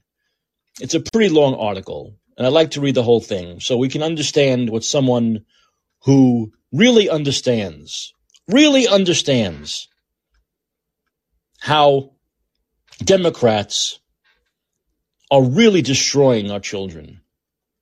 Democrats are destroying our children. They destroyed our children with COVID lockdowns. They destroyed our children with mask mandates. They destroyed our children with closing the schools. Uh, they destroyed our children with remote learning. They're destroying our children, giving them these poison vaccines. And now they're destroying children with this fucking bat crap crazy idea that minors should be able to mutilate themselves. As Jamie Reed says in this article, morally and medically appalling. So, okay, I'll give you the I'll give you the last word and then the second, Lance. I just want people. I, let's all let's all make a pact to be back here tomorrow night for the big Friday night show. I'm also going to have reviews of the films Close and Magic Mike. You'll want to be here for that. But also, to, I'll read this article and I'll, I'll, I'll try to remember, or someone can remind me to read this article at the beginning of the show um, on, on the Free Press. So we'll all be back here tomorrow night, 11 p.m. Pacific, 2 a.m. Eastern, for a big Friday night show. And I'll read this, and uh, I think it's really, I, I think, I think we need to spend more time talking about these things. We need to spend more time talking about our children, our children protecting our children, protecting the innocence of children. Because we know, we know we've all been through it. Innocence lasts a very short period of time if you ever have it. It lasts a very short period of time. And Democrats want to shorten that period of time of innocence. And I believe it's sick. It's just in- incredibly, incredibly sick. And is more about COVID, more of the hearings that have been going on in Congress. Um, that I also want to play more clips. So there'll be a lot of other stuff to talk about. But Lance, you're getting the last word tonight. What's up, Lance? What do you want to? You want to talk about the crime thing? Oh, well, yeah, that letter. Give a, I'll, I'll, I'll, I'll just share a uh, kind of give you a picture. So there was this guy named, uh, he had a place called Bergman's, and this guy could have been albino. He had practically white hair, not because he was, was, old. was this New York City? No, it was in Syracuse. Yeah, oh, Syracuse. there. Okay. And he catered to what at the time, maybe you're old enough to remember, uh, pr- primarily black, not entirely, uh, uh, uh, uh, uh, clientele. I'm talking about guys when there was still jazz clubs downtown and black folks would dress to the nines. I mean, you know what I'm talking about? Yeah, of course. Of Okay. course. Yeah. All right. So yeah, if you're in like a club where there's black and white, you know, mixed crowd, you know, the blacks are going to be like dressed generally way sharper. That just, that was their thing. Okay. Fine. So that's what he catered to. And he was explaining how they did this $3 million project. And he said, I guarantee it was to fuck up the uh, uh, ethnic businesses that were coming down there. Two more examples. There was this I hate to say it, I'm Italian, and my uncle knew these guys, etc. He, you know, baseball fan. They had this place out in a swampy area of the city that was built in the 30s, a AAA ballpark. Right? So they've got to rebuild it finally. Okay, let's get it the fuck out of the swamp. Well, the family, yeah, whatever they did. We were gonna, they were gonna build it downtown in a huge area where we could have had, imagine that. You know, several thousand people, maybe not 10,000 or 50, but you know, five or 6,000, you know, AAA, a successful AAA club with a brand new baseball stadium. They built it back over in the same swamp area. They were going to build it downtown. It would have brought people down at seven o'clock at night. They don't play day games, you know, uh, anymore, mostly, except weekends. Parking would have been great. It would have brought several thousand people down. Okay. Another one, the galleries, it was called, right? And it was going to be, which it was, a food court with some businesses. They were going to do a, a, a, a, threeplex, a triplex, or, you know, right? Small little, remember when they had small little theaters? And it was, what if that would have brought people downtown every night, you know, with their few dollars to go to the movies when it wasn't a million dollars? No, you know why? Because it's a racist motherfucking northern Jim Crow town. That's why ultimately. And they said, no fucking way we're going to have these riffraff people because we know that the lower middle class can afford a goddamn AAA ticket. God, you can get them free almost because they would get them in there, you know, for concession, right? AAA ball. All right. Or, or fucking movies. We're going to have all these all these hip hop movies, you know, right? New Jack City, right? So they nixed it. And you know what keeps neighborhood, neighborhood safe? What? More cops? No. It's when you have a thriving city that is lit and open and there's Yes. people Yes. teeming around downtown Absolutely. until 12 o'clock, 1 o'clock in the morning. You know what I'm saying, Mike? Yeah. London Breed comes out. I'll talk more about this tomorrow in her State of the City address. By the way, there's, I, I, I could, I can, I can think of 80 million things I'd rather do than watch London Breed here in San Francisco. in her State of the City. But in her State of the City address, she actually said, "Oh, the, the downtown San Francisco that we knew is no, is no more and will never be again." You see, this is the new normal, great reset that these people wanted. They got what they wanted. She'll talk. People, the moron liberals will watch her and think, oh, it's just an unfortunate, oh, it's an unfortunate side effect of they don't they don't care about vaccine side effects, but an unfortunate side effect of of COVID. What are you gonna do? Oh well, she's trying her best. No, this is what these Democrats wanted. They I wanted just their cities to be destroyed. They Yes, and the black mayors are worse. I'm sorry, Mike, but I know it's your show and you got as much to say to me, but I gotta just throw this in, man. I just texted that in Sabby's show. I said, we are right now on the left imposing the, we gotta, I said, I want to take a brick through the Overton window. And I said that we are doing on the left the soft bigotry of low expectations, self-imposed. Absolutely, that's the. the Lance, let me let you go. Call back tomorrow, all right? Because I want to talk more about this and other other things. Um. Uh. Okay. All right. Hold on. Who's who's Okay, I said I said Lance would get the last word, but we haven't spoken to Brady in a while. Hey, Brady, What's up, dudes? how you doing? I love Brady with his deep radio voice. Brady's got a deep radio. You know that, right? I told you that before, haven't I? You you love me. I, I, I like your voice, Brady. you, This I, is w- I weird. wouldn't go that far to say I love you. I just don't- I do I'm not used to this kind of energy, but I'll take it, man. I'll take it and work with it. Um. I've not been getting a lot of love here on Callin. It's been like beyond frustrating, actually. I feel like I've done a lot of work this week to actually like make some kind of progress towards a legitimate third party. And I've been nothing but smeared, thrown under the bus, ignored, um, Who is? Who's who? Who? uh, Who? how do you By say, who? insulted. By Yeah, whom? it's been But by other sh- other every shows? single Other shows? member of the synthetic left. If, if you notice someone on call in, you're like, man, that guy's kind of a shit lib. It was definitely one of those people, Oh, I see. Okay. Okay, I get you. I get you. What do you you, you mean they I also you, have receipts for it. you mean they are they're they're giving you problems for starting trying to start a third party? Yes, they are roadblocking a legitimate third party. Well, don't both sides do that, Brady? They do. They really do. E- even people that, not just both sides, my dude, but the non-voting block of the quote unquote independent people are just as fucking feckless. Just as fucking feckless too. People who like to call themselves independent aren't any fucking better no. than, uh, conservatives or liberals. They're not any fucking better. Because both sides play the same game, Brady. You know what both sides do. Both sides say, "Oh, by creating the third party, you're just hurting blank, blank, right? You're just hurting good. Repu- You're just hurting Republicans if you're on the right and you want to start a third party. If you're on the It's left, you're that. just hurting Yeah. Democrats. So you're an awful person because you're you're You hurting know what? people. Yeah. You know, I gotta be real with you, man. I'm gonna be totally real with you. Honestly, it's easier for me to convert um, people from the Democratic Party and the Republican Party than it is to recruit uh, independents right now. It's fucking insane. Which doesn't make any sense because I independents shit not. I shit you not. This is where the fuck we are, dude. This is where the fuck we are. Um, like But I shit you not. I can go. I can take my camera on the street tomorrow. I can go talk to random Democrats, random Republicans all across this country. I can find a hundred people tomorrow that would be willing to vote for me, right? Straight up vote for me. I could talk to them for two minutes. They're ready to vote for me, right? Mhm. Quote unquote progressive independents here on Callin will not even read the platform I spent all week writing. You know what I mean? okay. They ignore actual progress every time they're confronted with it. And I have the receipts for it.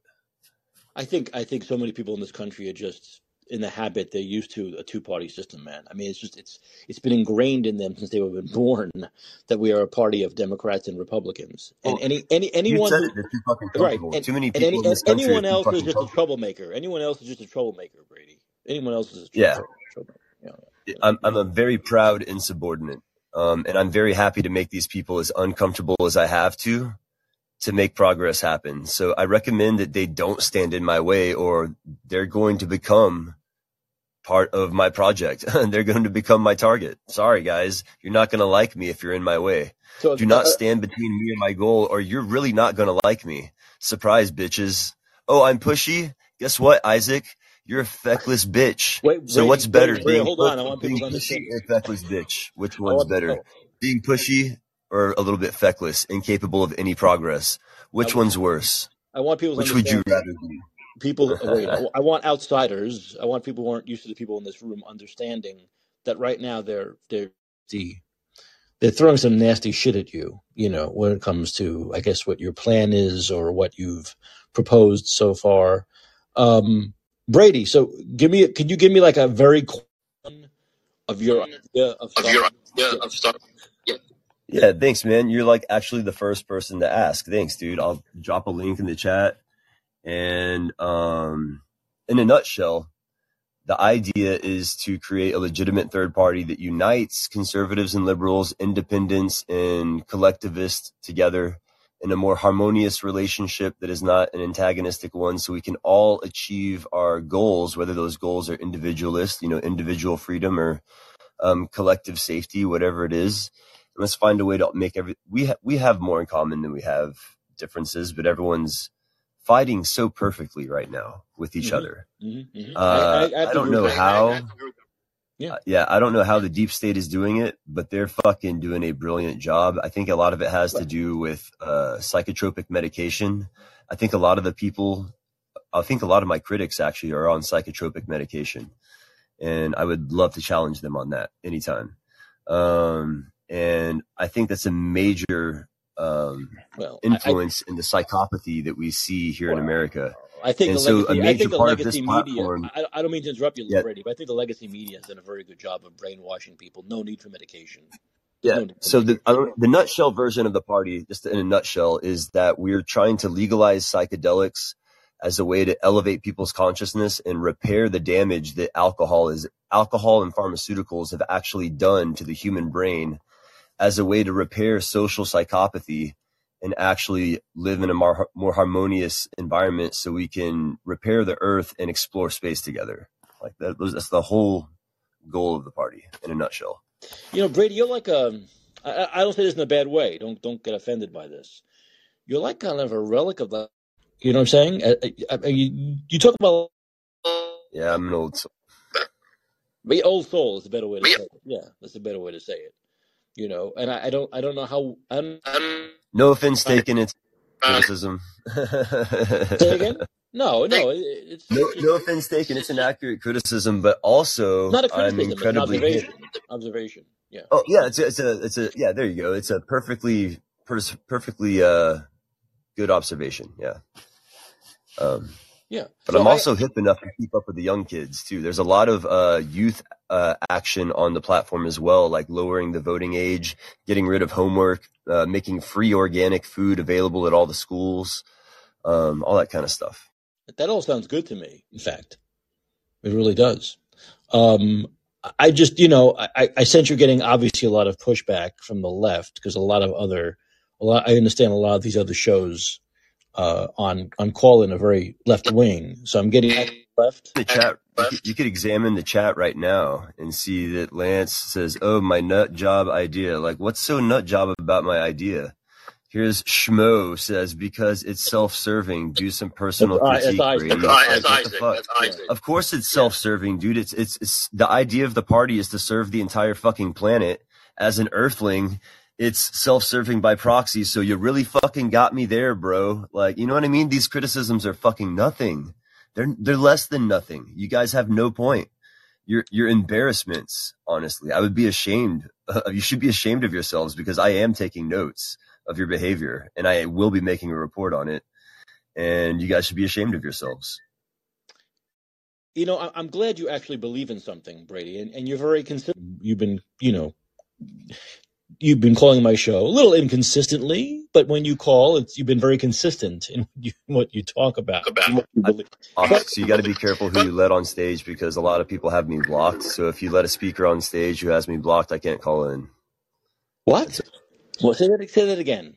Yeah, there's some there's something with master blockers here on call-in. Master blockers are people who block a bunch of people they don't like and then weasel their way onto the stage as a speaker, and they they get a megalomaniacal um, kick Oh, out of oh, censoring their enemies. Yeah, and censoring people they don't want to debate. I see. So other So people can hear them, but you can't hear them. By the way, Brady, I think I'm I'm hearing feedback. I think you might want to lower the volume or something because I'm hearing myself come through on you.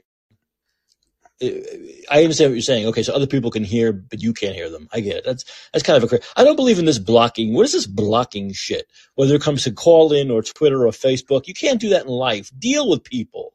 Hey, people, deal with people. About okay. That's exactly what I'm. I'm suggesting is when you try to block someone, what you're doing is you're missing an opportunity to learn how to deal with a different personality. Of course, and a different, a different someone point you of disagree view. with. Right. Yes, And absolutely, um, absolutely. I, I, I would like to start. If I ran Twitter, I I ban I ban banning. I ban blocking. I take it away. If someone is horrible towards someone and, and being violent and threatening and bullying, they can be reported. But this whole blocking thing is bullshit. And here's what ends up happening is inevitably y'all can y'all can ban and block me all you want, but you will inevitably run into another version of me. And you won't be able to block him. you know what I'm saying? No, So you might as well learn to deal with me now. Hey, Brady, is that a because photo I'm you? more Is that a- than just one person. Is You that know your what I photo? mean? Is that your photo? that is me. You're you're not a bad looking guy, Brady. Well, I felt like it was a fitting picture because I'm kind of frowning a bit in it. That's kind of kind of how I feel. No, it's a, it's a nice photo. It's not like you're giving anyone the finger. It's a nice photo. It's a neutral photo, I think. It's a new. It's a neutral. I do have a couple of pictures. I actually did have a profile picture of me flicking people off, like doing the, the, the middle finger. But yeah, people didn't get people didn't think it was funny. So Hey, any more run-ins with Beto O'Rourke?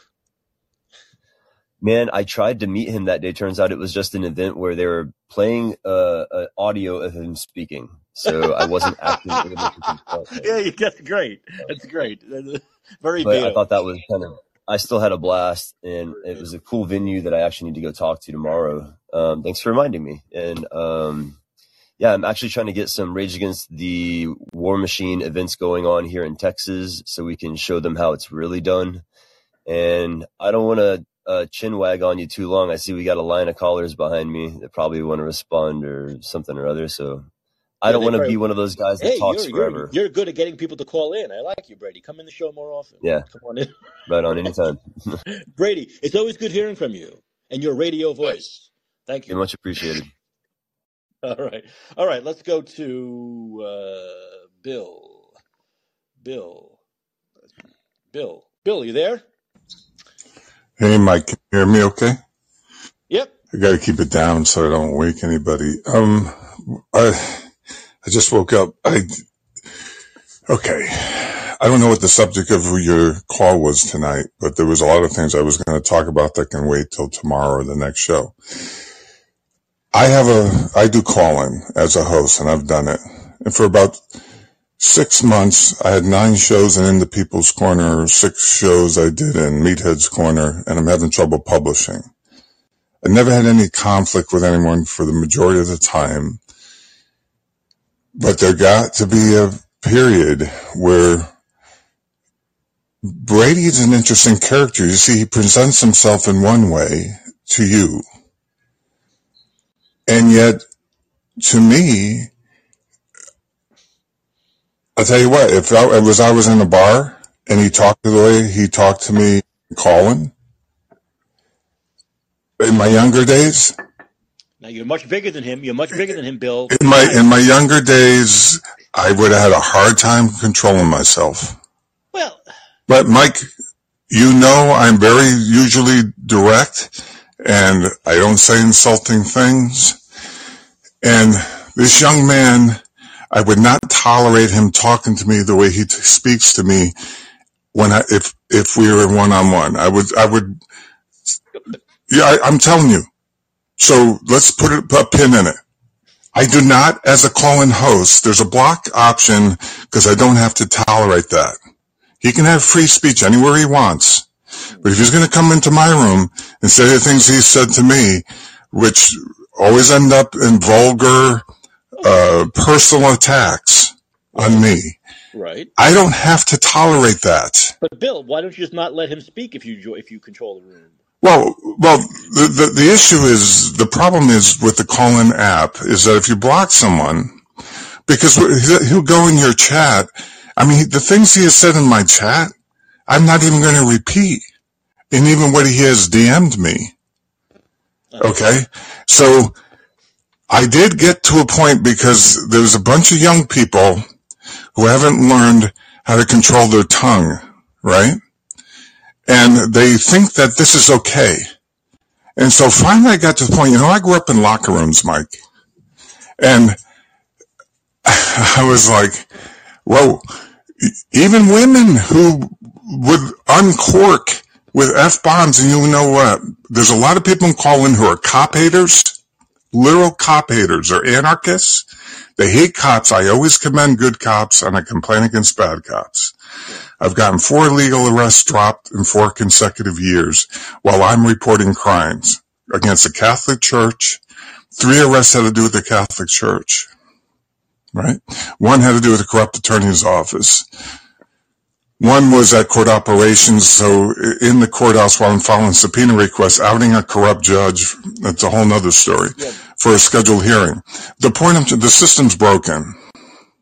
Okay. And so I know, and i have gotten judges recused, four judges in probate. I've gotten criminal judges removed from my cases, and I've gotten civil housing. I've been in appellate courts and housing court and probate courts and family courts as a litigant, and I've gotten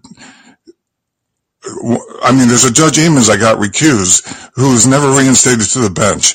I, I make my reports, I file them in the courthouse, and then I send them to House of Representatives and senators on the state and federal level to the Attorney General's office. I know what I'm doing. Uh, but Bill, what is? But Mike, Mike, Mike, I have people coming in to call in okay. who have no, haven't learned in this present day culture how to have any respect. And they come in and they will use all forms of verb, verbiage, and I call it verbage because it's garbage with verbiage. That's a slang. And I don't need to tolerate that. Look, I, there's, the other thing is I push controversial subjects like Alex Jones and the free speech know, issue. I know, I know, I know. Okay. And I go a step further because I, and I've DM'd you things mm-hmm. on the crime tables in Connecticut, on FOIA hearings that I break down. And there's a lot more to that Alex Jones story that uh, involves subpoena violations of material evidence and witnesses in FOIA hearings. And the violators are the Newtown officials and the state officials. And there's a reason that's happening that needs to be uncorked and that should have been litigated out. But the, the, the, the Connecticut and Texas courts put Alex Jones' case into default. So I, I can break that down that with and, and tell you all the illegal actions by the judges in both states that violated. Yeah, let's not get into that now. no, I'm just telling you, you've gotten my DMs. I want to say to the audience, and I need to say this: the FBI crime tables in 2012, table eight on state of Connecticut, including the town of Newtown, there, there, there's, uh, I have to remember, somewhere in the number of 83 to 86 murders overall in the state of Connecticut in that year of 2012. There are zero in the crime table for Newtown Sandy Hook enough said. So in other words, Alex Jones had every right, and I do as a reporter and any other reporter to investigate that.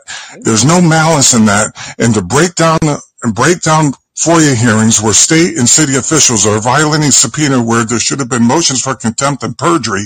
And I know what I'm doing because I've motioned judges for bench warrants for capias warrants. So I know what I'm talking about. I can't even get people to spend a minute or two on the litigation issues. Does anybody care about the rights of free speech? Let me talk. And then Brady said, well, you care so much about free speech of black people. Well, if we're talking about free speech and we're talking about issues, that's fine. You start coming at me with personal attacks and telling me uh, things that um, I, I, wouldn't tolerate in person that I haven't heard as a bouncer anyone say to me, even bikers, then we got a problem. Bill, Bill, this is the same thing we talk about with Twitter and Facebook and going back and forth with people. And people always say, hey, would you talk to me like that in person? Of course the answer is no. But this is a different world, Bill. And you know, we all talk. then then I can block people. That's what the block option is for. I understand, but let me finish this. we all talk about very passionate, hot button issues that we feel very passionately about. And this this is what happens when you we're not just talking about hey isn't it nice that the weather was beautiful today? Oh isn't it hey No, no, no, no, no, no, no, no. like in your temperature. So when you're talking about these very hot button passionate issues you're gonna get you're gonna get passionate responses. And I understand. You're gonna tell me there's a difference between passion and personal attacks. I agree 100 percent. I'm not gonna disagree with that.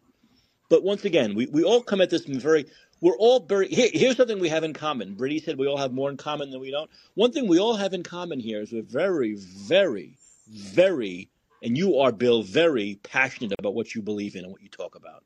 Okay? It's going to get responses sometimes that aren't great. That we Well, let me tell you what happened, Mike. I grew up in locker rooms, so it's like you people want to hear locker room talk.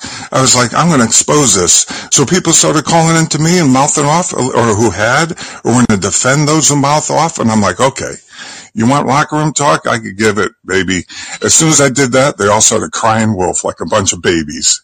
I know. It's just, some childish stuff. There, Bill, I, I, And, and so, no, no, no, Mike. So then I'm like, okay, now it's exposed. The, the, the things I've heard from people that, that I'm, I, I'm, I have no family, and this isn't Brady, this is another one. I have no family, I have no friends. I'm gonna die alone in my own filth. Um, let's see, what was the end of that one? Uh, keep preaching. I'm like, this is a guy who's regularly on call in and I'm, as a host, and I'm like, you gotta be freaking kidding me. Or another guy saying, uh, you know, keep proselytizing, um, you know, I quote Jesus Christ.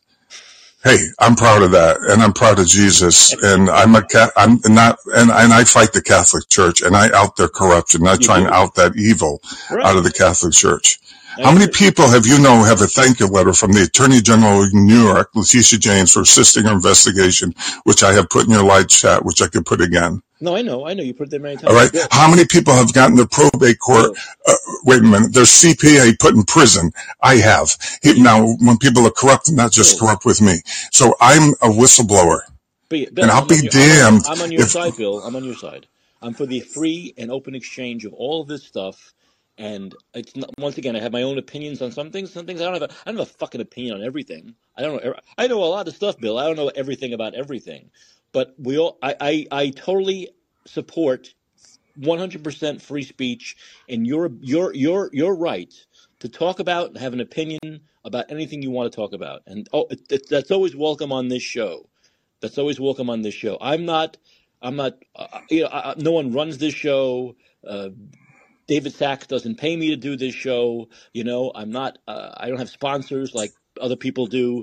I, I, no one can tell me what to talk about, what not to, who to allow on this show, how much time to give people. So you know, you always have a place here, right?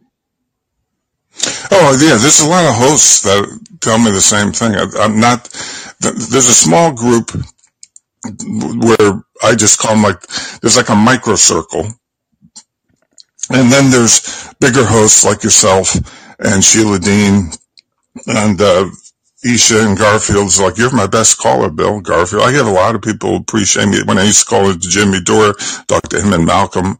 There's a lot of people I'm calling that I, uh, Aaron Mate, um, you know, that I, I don't have conflict with because, um, now, uh, you know, when I'm doing my own calling, I'm going to go places where people are uncomfortable, like a deep dive on Sandy Hook, based on the rule of law and uh, federal free speech laws like look, Brandenburg versus agree. Ohio I, I and may stuff. agree or disagree on you, but it certainly doesn't make me uncomfortable. Nothing going. It doesn't make me uncomfortable to go anywhere. What would make me uncomfortable are people who believe that that that children should be able to mutilate themselves without their parental consent. Like Oh, I totally am against um, all of that. You know, I'm uh, that's that's another matter altogether. If you're talking about the right for kids to to uh, without their parents' consent to to do certain things like that, I'm completely opposed to that. That that that's uh, their, their young minds are being influenced by a culture that's very sick.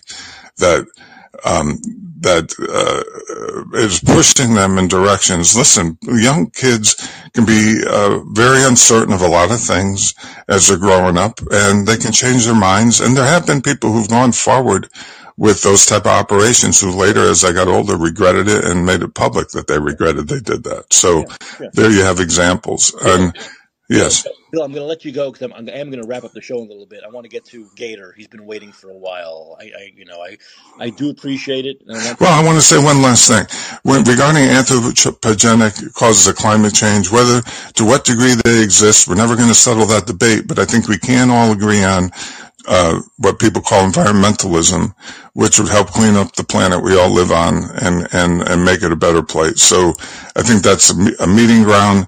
But there again, you know, if, if people are going to like, like to throw F bombs around, if I get upset, it's not because I'm mentally ill.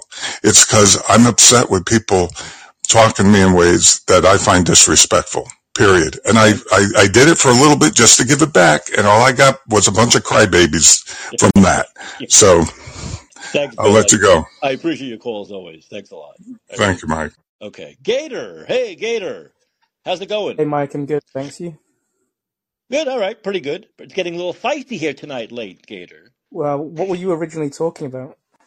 Oh God, it's been two hours. I talk about everything. Well, what I was basically, I was talking about, um, you know, the, the, COVID hearings we've been hearing, Walensky, you know, the stuff that's going on on Capitol Hill, talking about, uh, you know, the, the, the Democrats pushing, you know, the uh, child mutilation, you know, allowing children to decide for themselves whether they, you know, all that stuff we've been talking about. Is there anything you wanted to talk about? Did you want to talk about? Well, yeah, I was wondering if you've seen the um, Seymour Hersh story about uh, Nord Stream attacks yet.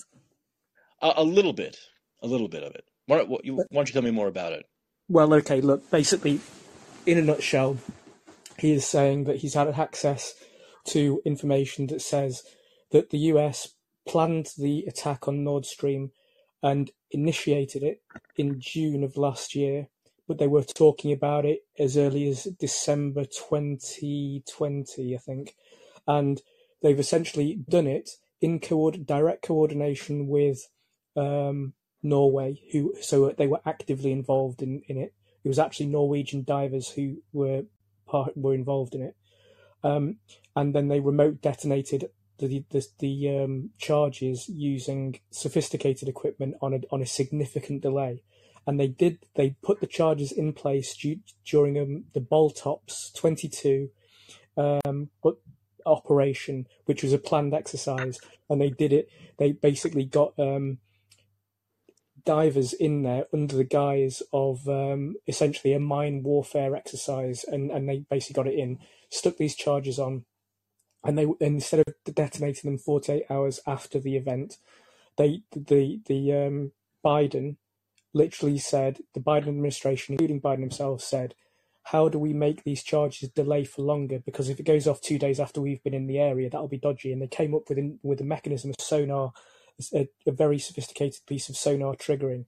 Now, basically, in short, the people involved are directly US, CIA, off outsourced to um, the Navy, the, the Norwegians, the Germans are likely to have been aware of some of it, possibly all of it, but he doesn't he he intimates something to do with the Germans, but he doesn't go into detail about what definitely was or wasn't known.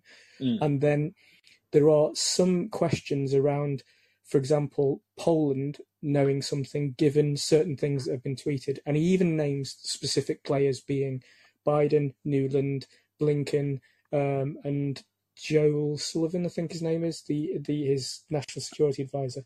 Now, the reason you know, obviously, this this is this is completely out of keeping with the denials that that were, have been, the explicit repetitive denials that have been given by the US, not only at the time of the event, but but since and even now in final direct response to Hersh's story, right?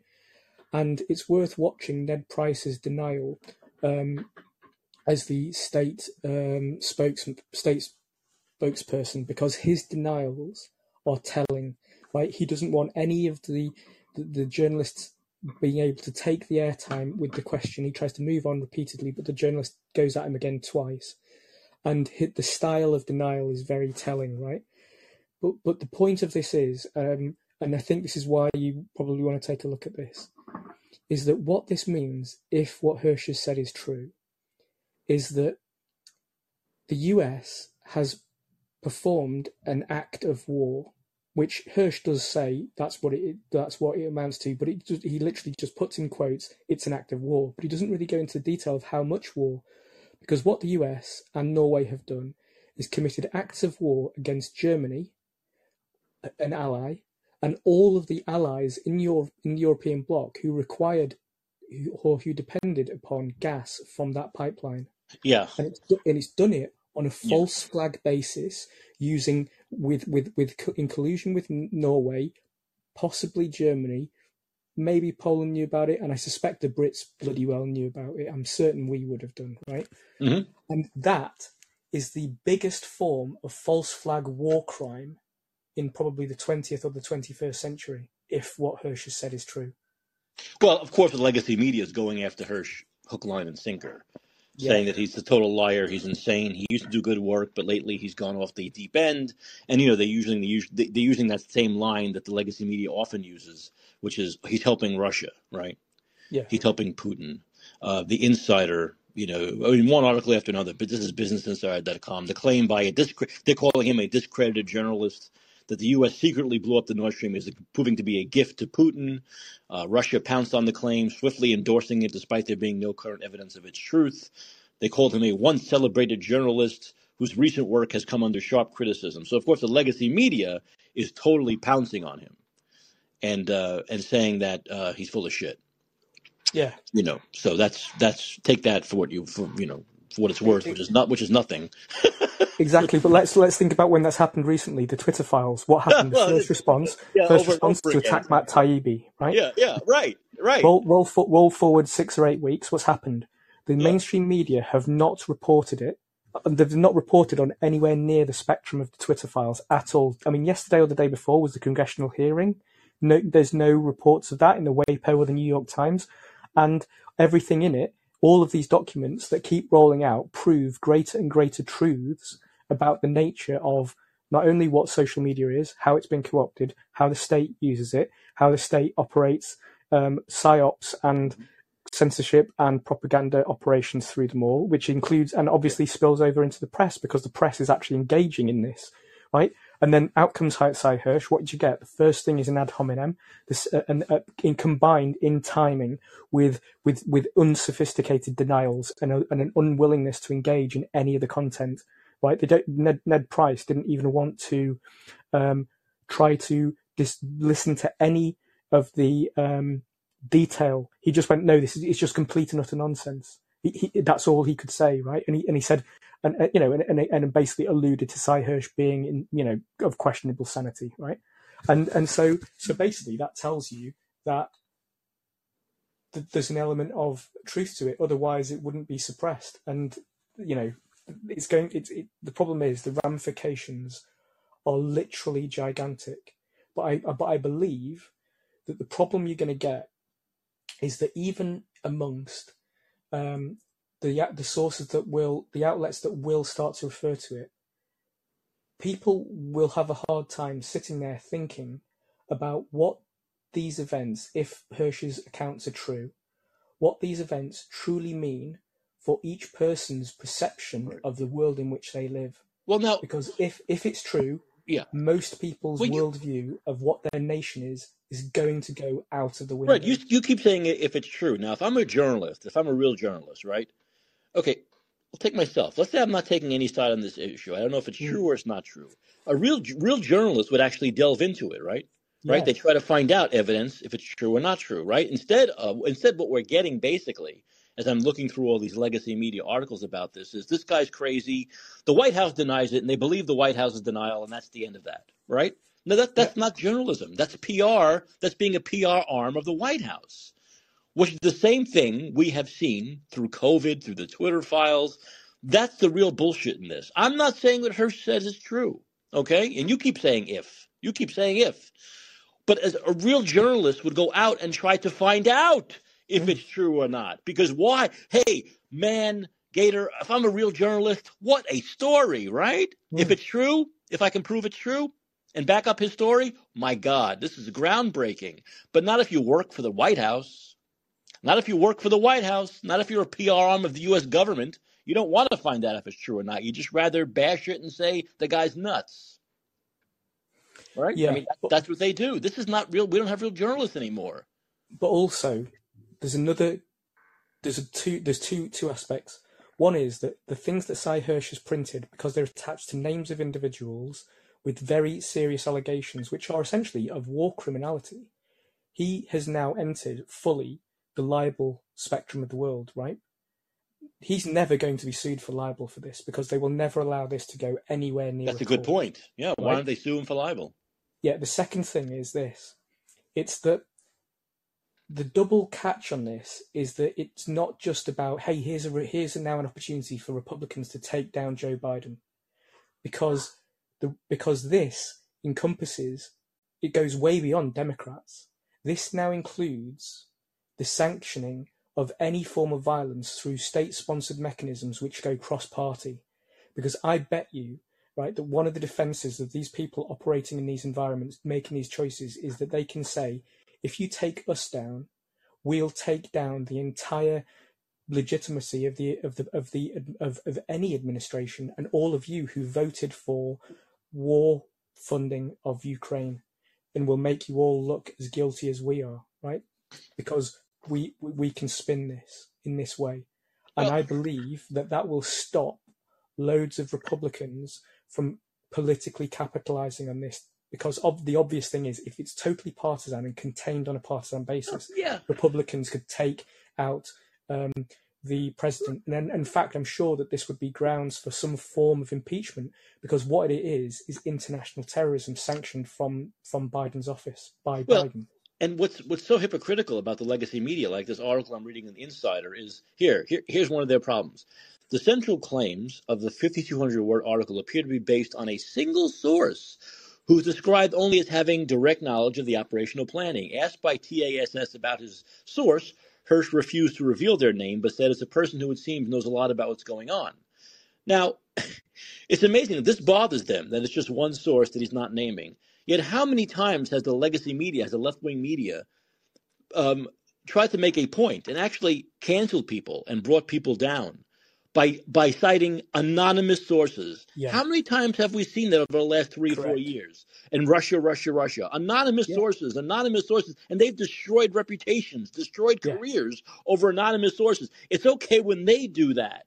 But Hersh, who's saying I have a source, but I'm not naming him, is showing that he's full of shit. This is how hypocritical these people are. Yeah, but I mean, obviously, Deep Throat was an anonymous source, wasn't it? But that yeah, was of course, critical, of course. and and basically nobody ever sort of had a problem with that source being protected up until the point, uh, up until I think I think if I remember rightly, the the source decided to out himself, right?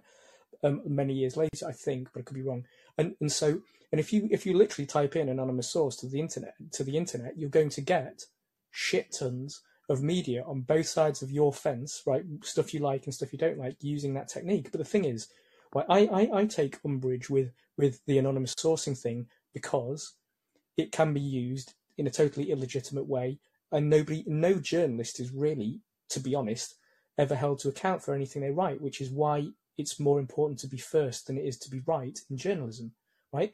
And and that's the problem that you have to accept. But in terms of real source protection, yes, using an anonymous source is what sources expect to be unless they're prepared to be on the record, right? Right. And then also, one of the other ways that you protect the source is to not reveal in the article how many real sources you've got and how and which of the sources gave you which of the information. Because if I've got six sources, I protect all six of them by pretending that there was only one, right? And then and then and then the CIA is looking at this going, which one source, if it's just one source, which one source knew about the Panama diving operation, the Norwegians, the name of this ship, the type of strike, the type of uh, weapon, the type of trigger, the timing, and the timing of the detonation. Right? Nobody knew all of those things. So, so he's saying it's one source, but we can't pick anyone from any this office, this office, this office, or this office because it couldn't have been any one of them right? So then, shit, how many sources are we dealing with? We don't know. That's a key source protection technique. So anybody, there's a guy in the comments here saying, "Oh, he's only picked one source. That's weak."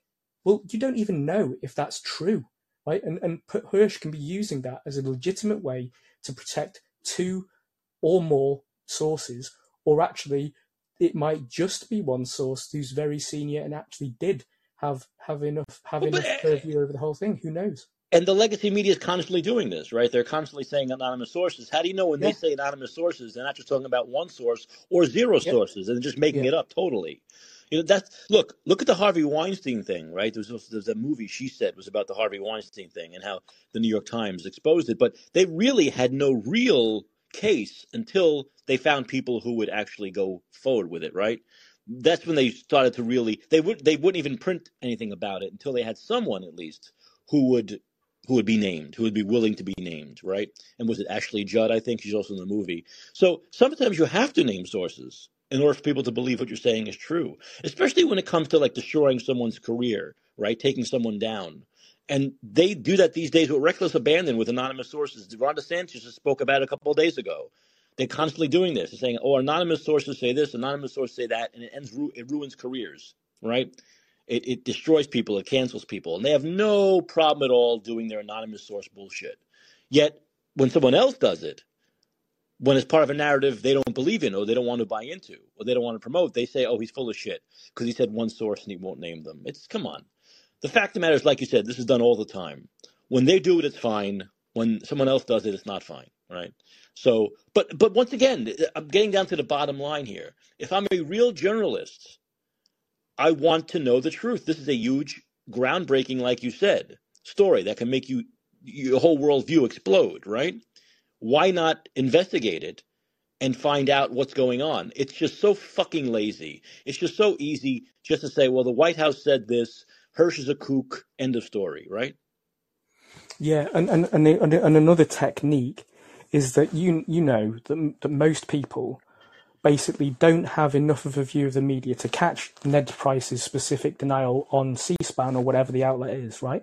And they won't necessarily type into YouTube something that will bring that research back up, result back up. So what do you do? You just don't let it get into any of your partisan mainstream media, so most people don't see it. Sy Hersh has published himself on Substack, so he's got total editorial personal control. He's not beholden, but he also doesn't have large circulation. So you're into just people just hoping that they get forwarded or see Sy Hersh or they were all sympathetic to it anyway. Well, the people who are already sympathetic to Sy Hersh already have uh, switched on enough to the way the world works that they know that it's more likely that the West attacked the pipelines than the East because the entire business case for one or the other doing it actually sits more in line with the West's behavior, public statements, public claims of satisfaction, and public actual statements of benefit. I mean, this is this is incredible. I mean, this is incredible that that Victoria Nuland has said, "I'm I'm happy with that." She also said it will be shut down if if Russia invades. But Biden said exactly the same thing. Um, Blinken has said the same thing, right? They all said it, right? And, and, and they all threatened to shut down Nord Stream anyway. And, and, and in a presser, Biden said it. And then the, and the journalist said, well, how are you going to do that? Because it's Germany's property. And he went, oh, don't worry, we've got ways. I mean, that was like said in June, May, April, April, something like that of last year, right? Now, okay, yeah, that but, but that definitely doesn't mean that they did it, right? There's nobody else issuing those kind of threats and then, and then the events happening. So that's prescient.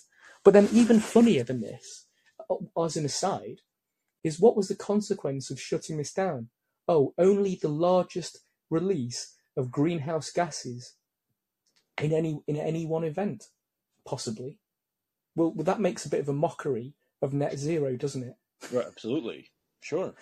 You know, it's it's just it's just incredible, and that's the scale. That's the scale and richness of of this particular event, right? But you, but do you really want? Does anybody really want that penetrating uh, and, and and getting into the, the the head of the average working voting dude to the point where they lose, they literally go shit. This has been multiply confirmed. It is now true. My government has done something that I could barely comprehend. Well, what's the parallel to that? Hunter Biden's laptop. Right. It's, it, you know, it, it's the next iteration of that kind of story control. Russiagate was first, completely false narrative, now phone shown to be false, which means that all of the administration and all of the media were lying. Then Hunter Biden's suppression, the lie is in suppression and the denial, which then becomes true, and then that opens you up to corruption, fraud, and buyout of China, of the administration itself. and then you get this, right? Those three things in less than a decade, incredible. And and who, the average working stooge who, who who thinks his vote's worth anything, you don't want this in his head. Right, right. Yeah. So, you know, it's um like I said, this is this is going to be. It's interesting how this plays out from here on in, right? Yeah. How this is going to play out from here on in. But once again, real journalists would would would would take it among the, you know would do the would do the do the job they're hired to do and really find out you know exactly what happened because it's obviously a huge story. It's obviously a huge story, and Hersh has done a lot of good work in the past, and there's no way they can deny that, right? I Yeah. mean, this, this guy he won the Pulitzer Prize in 1970. How many of these journalists who are calling it bullshit won the Pulitzer Prize? None of them. You know, Yeah, I mean, yeah, an interesting thing about Hersh is that if you look into his, I mean, I hate to use this, but if you look at Wikipedia, you'll see that he's been the recipient of many journalistic awards, whatever you make of them. And the Pulitzer, you know, can be taken down and, and, and pissed on because it's it's been given to a lot of people for the wrong reasons as well, and it's been devalued. But also, even his Wikipedia page is constructed in a way that is almost the standard template of a takedown. So he, he is credited as being a My, the My guy a long time ago in the Pulitzer, Mhm. and then and then there's basically pointed certain criticisms of his other aspects of his other stories that kind of start to sort of undermine his integrity. Yet, really, he's he's a guy who's got some of the highest journalistic integrity that you can get. And the funniest bit about it is that when you look at his um, so somebody in Michael Tracey's room earlier tonight was saying, um, you know, uh, what was it? Oh yeah, that's right. He was saying, well, why didn't the New York Times or the WAPO take this? It's like, for fuck's sake, the New York Times or the WAPO would have spiked the story. They Of would course. never have published it, right? Yeah. Because they're establishment units, right? of course. And and and and this is the funniest thing about Hersh. At 85, he's he's Substack has been his way of transcending all editorial control to do his unbridled job, right? Assuming it's true, let's assume it's true for a start. And and he's and he's been completely uncontrollable because of Substack or um, a, another you know any outlet like that has given him total editorial control. And even at 85, he has done a better job of journalism than practically any other journalist in existence right now for for for for, for putting this story, investigating this story, getting those sources or source, and then and then publishing this. If this is true, right, he he has shamed the entire rest of journalists because they haven't done this themselves. Well, and this is I'll I'll end with this. I do want to get wind the show down, but uh, the World Socialist website, do you know World Mm. WASWS org? Yeah, They they they po- they they they are backing him up, um, and they said that uh, he they, they put up his credentials. Seymour Hersh is a journalist of the old school, representing what is now an almost non-existent type. A dogged investigative reporter, he does not submit his articles for vetting by the CIA. He has exposed or contributed to revealing some of the greatest crimes in American history, including the My Lai massacre during the Vietnam War, uh, uh, uh, the Watergate scandal, and the prison abuse at Abu Ghraib. Based on Hersh's journalistic record spanning decades, there's every reason to believe his account. It confirms what the WSWS wrote at the time, asking the question, cui bono, who benefits? and they write the whole thing. And they said the American media, however, rushed to utilize the attack on the pipeline to promote the anti-Russia campaign. Russia is opening a new front on its energy war against Europe, declared the Washington Post on September 27th of last year. Just cite one example. First, it weaponized gas supply, halting shipments, including via the Nord Stream pipeline. Now it may be attacking the energy infrastructure it once used to ship its energy. Um, Hersh's revelations blow apart the entire narrative of the war, repeated endlessly by the Biden administration and the entire U.S. media. They made clear that planning for the attack on the Nord Stream pipelines began months ahead of Russia's invasions of Ukraine.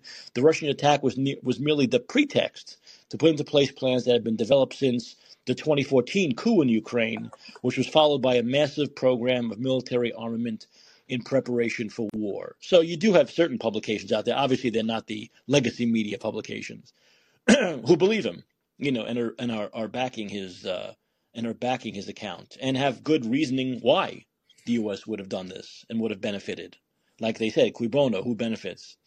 Um, the, Russia had no motive to destroy the Nord Stream pipeline. Russia's Gazprom conglomerate owned half of the pipeline alongside German, French, and Dutch shareholders, and the pipeline was at the heart of Moscow's plan to rebuild economic ties with Europe, if and end the war with NATO, in Ukraine ended. For Washington, the bombing presented two benefits. Firstly, coming amid the NATO military escalation against Russia and Ukraine, it would help fuel more anti Russian war propaganda. Exactly. Secondly, by making Europe more dependent on U.S. natural gas imports to replace Russian gas, it corresponded to a major U.S. aim in the Ukraine war from the outset to bring Europe more firmly under U.S. control.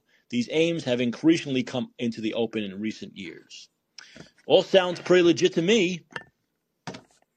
Yeah, I mean, um, one thing just on, on, on, on the nature of publishing, his his um, publishing on the Syrian false flag chemical attacks that were in, in Duma that were um, that he broke, where he said this is this is these are false reports. That was published in all places in the London Review of Books, and so was his take on the killing of Osama bin Laden, which both of which have been proven to be correct. And you've got to, and it was asked at the time when I was reading these stories, why the fuck is that in the London Review of Books? Because he has been sidelined from the mainstream press, and yep. now the beauty is that Substack frees him, and he's still at, at his age, he's still shitting on every other journalist around and that's that's that's something that should set the bar for all these people. You know. Gator, thanks for the call. I appreciate it. We'll talk more about this. This Take is great. Thank you. Thank you. Thank you. Always, you know, I can always count on Gator to bring up something I'm not talking about. And I can't talk about everything. I don't know everything's going on there. And like Gator said, this has really been shielded. I don't even I'll look, I'll, I'll watch when, once my show ends here, but I don't know if Fox is even talking about this. You know, so once again, but Fox, most people on Fox, except for maybe Carlson and Ingraham, are pro Ukraine, right? So they're not going to talk about this. They wear Ukraine American flag pins on the show, like Brian Kilmeade. Very disappointing.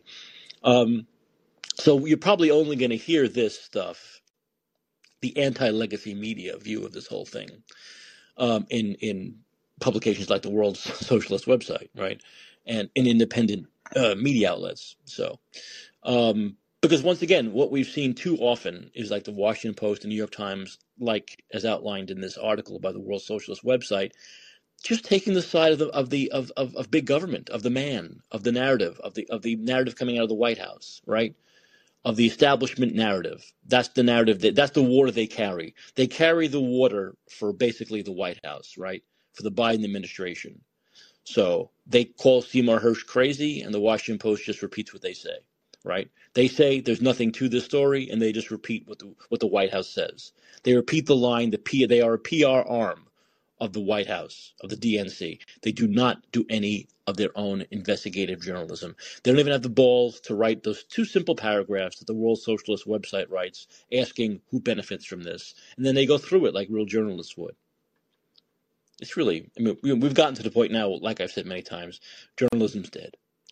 And yes, Yes, as Trump said, the and the, the media, the legacy media as it's currently constructed, is absolutely enemy of the people because they don't get the real information out to the people. They don't.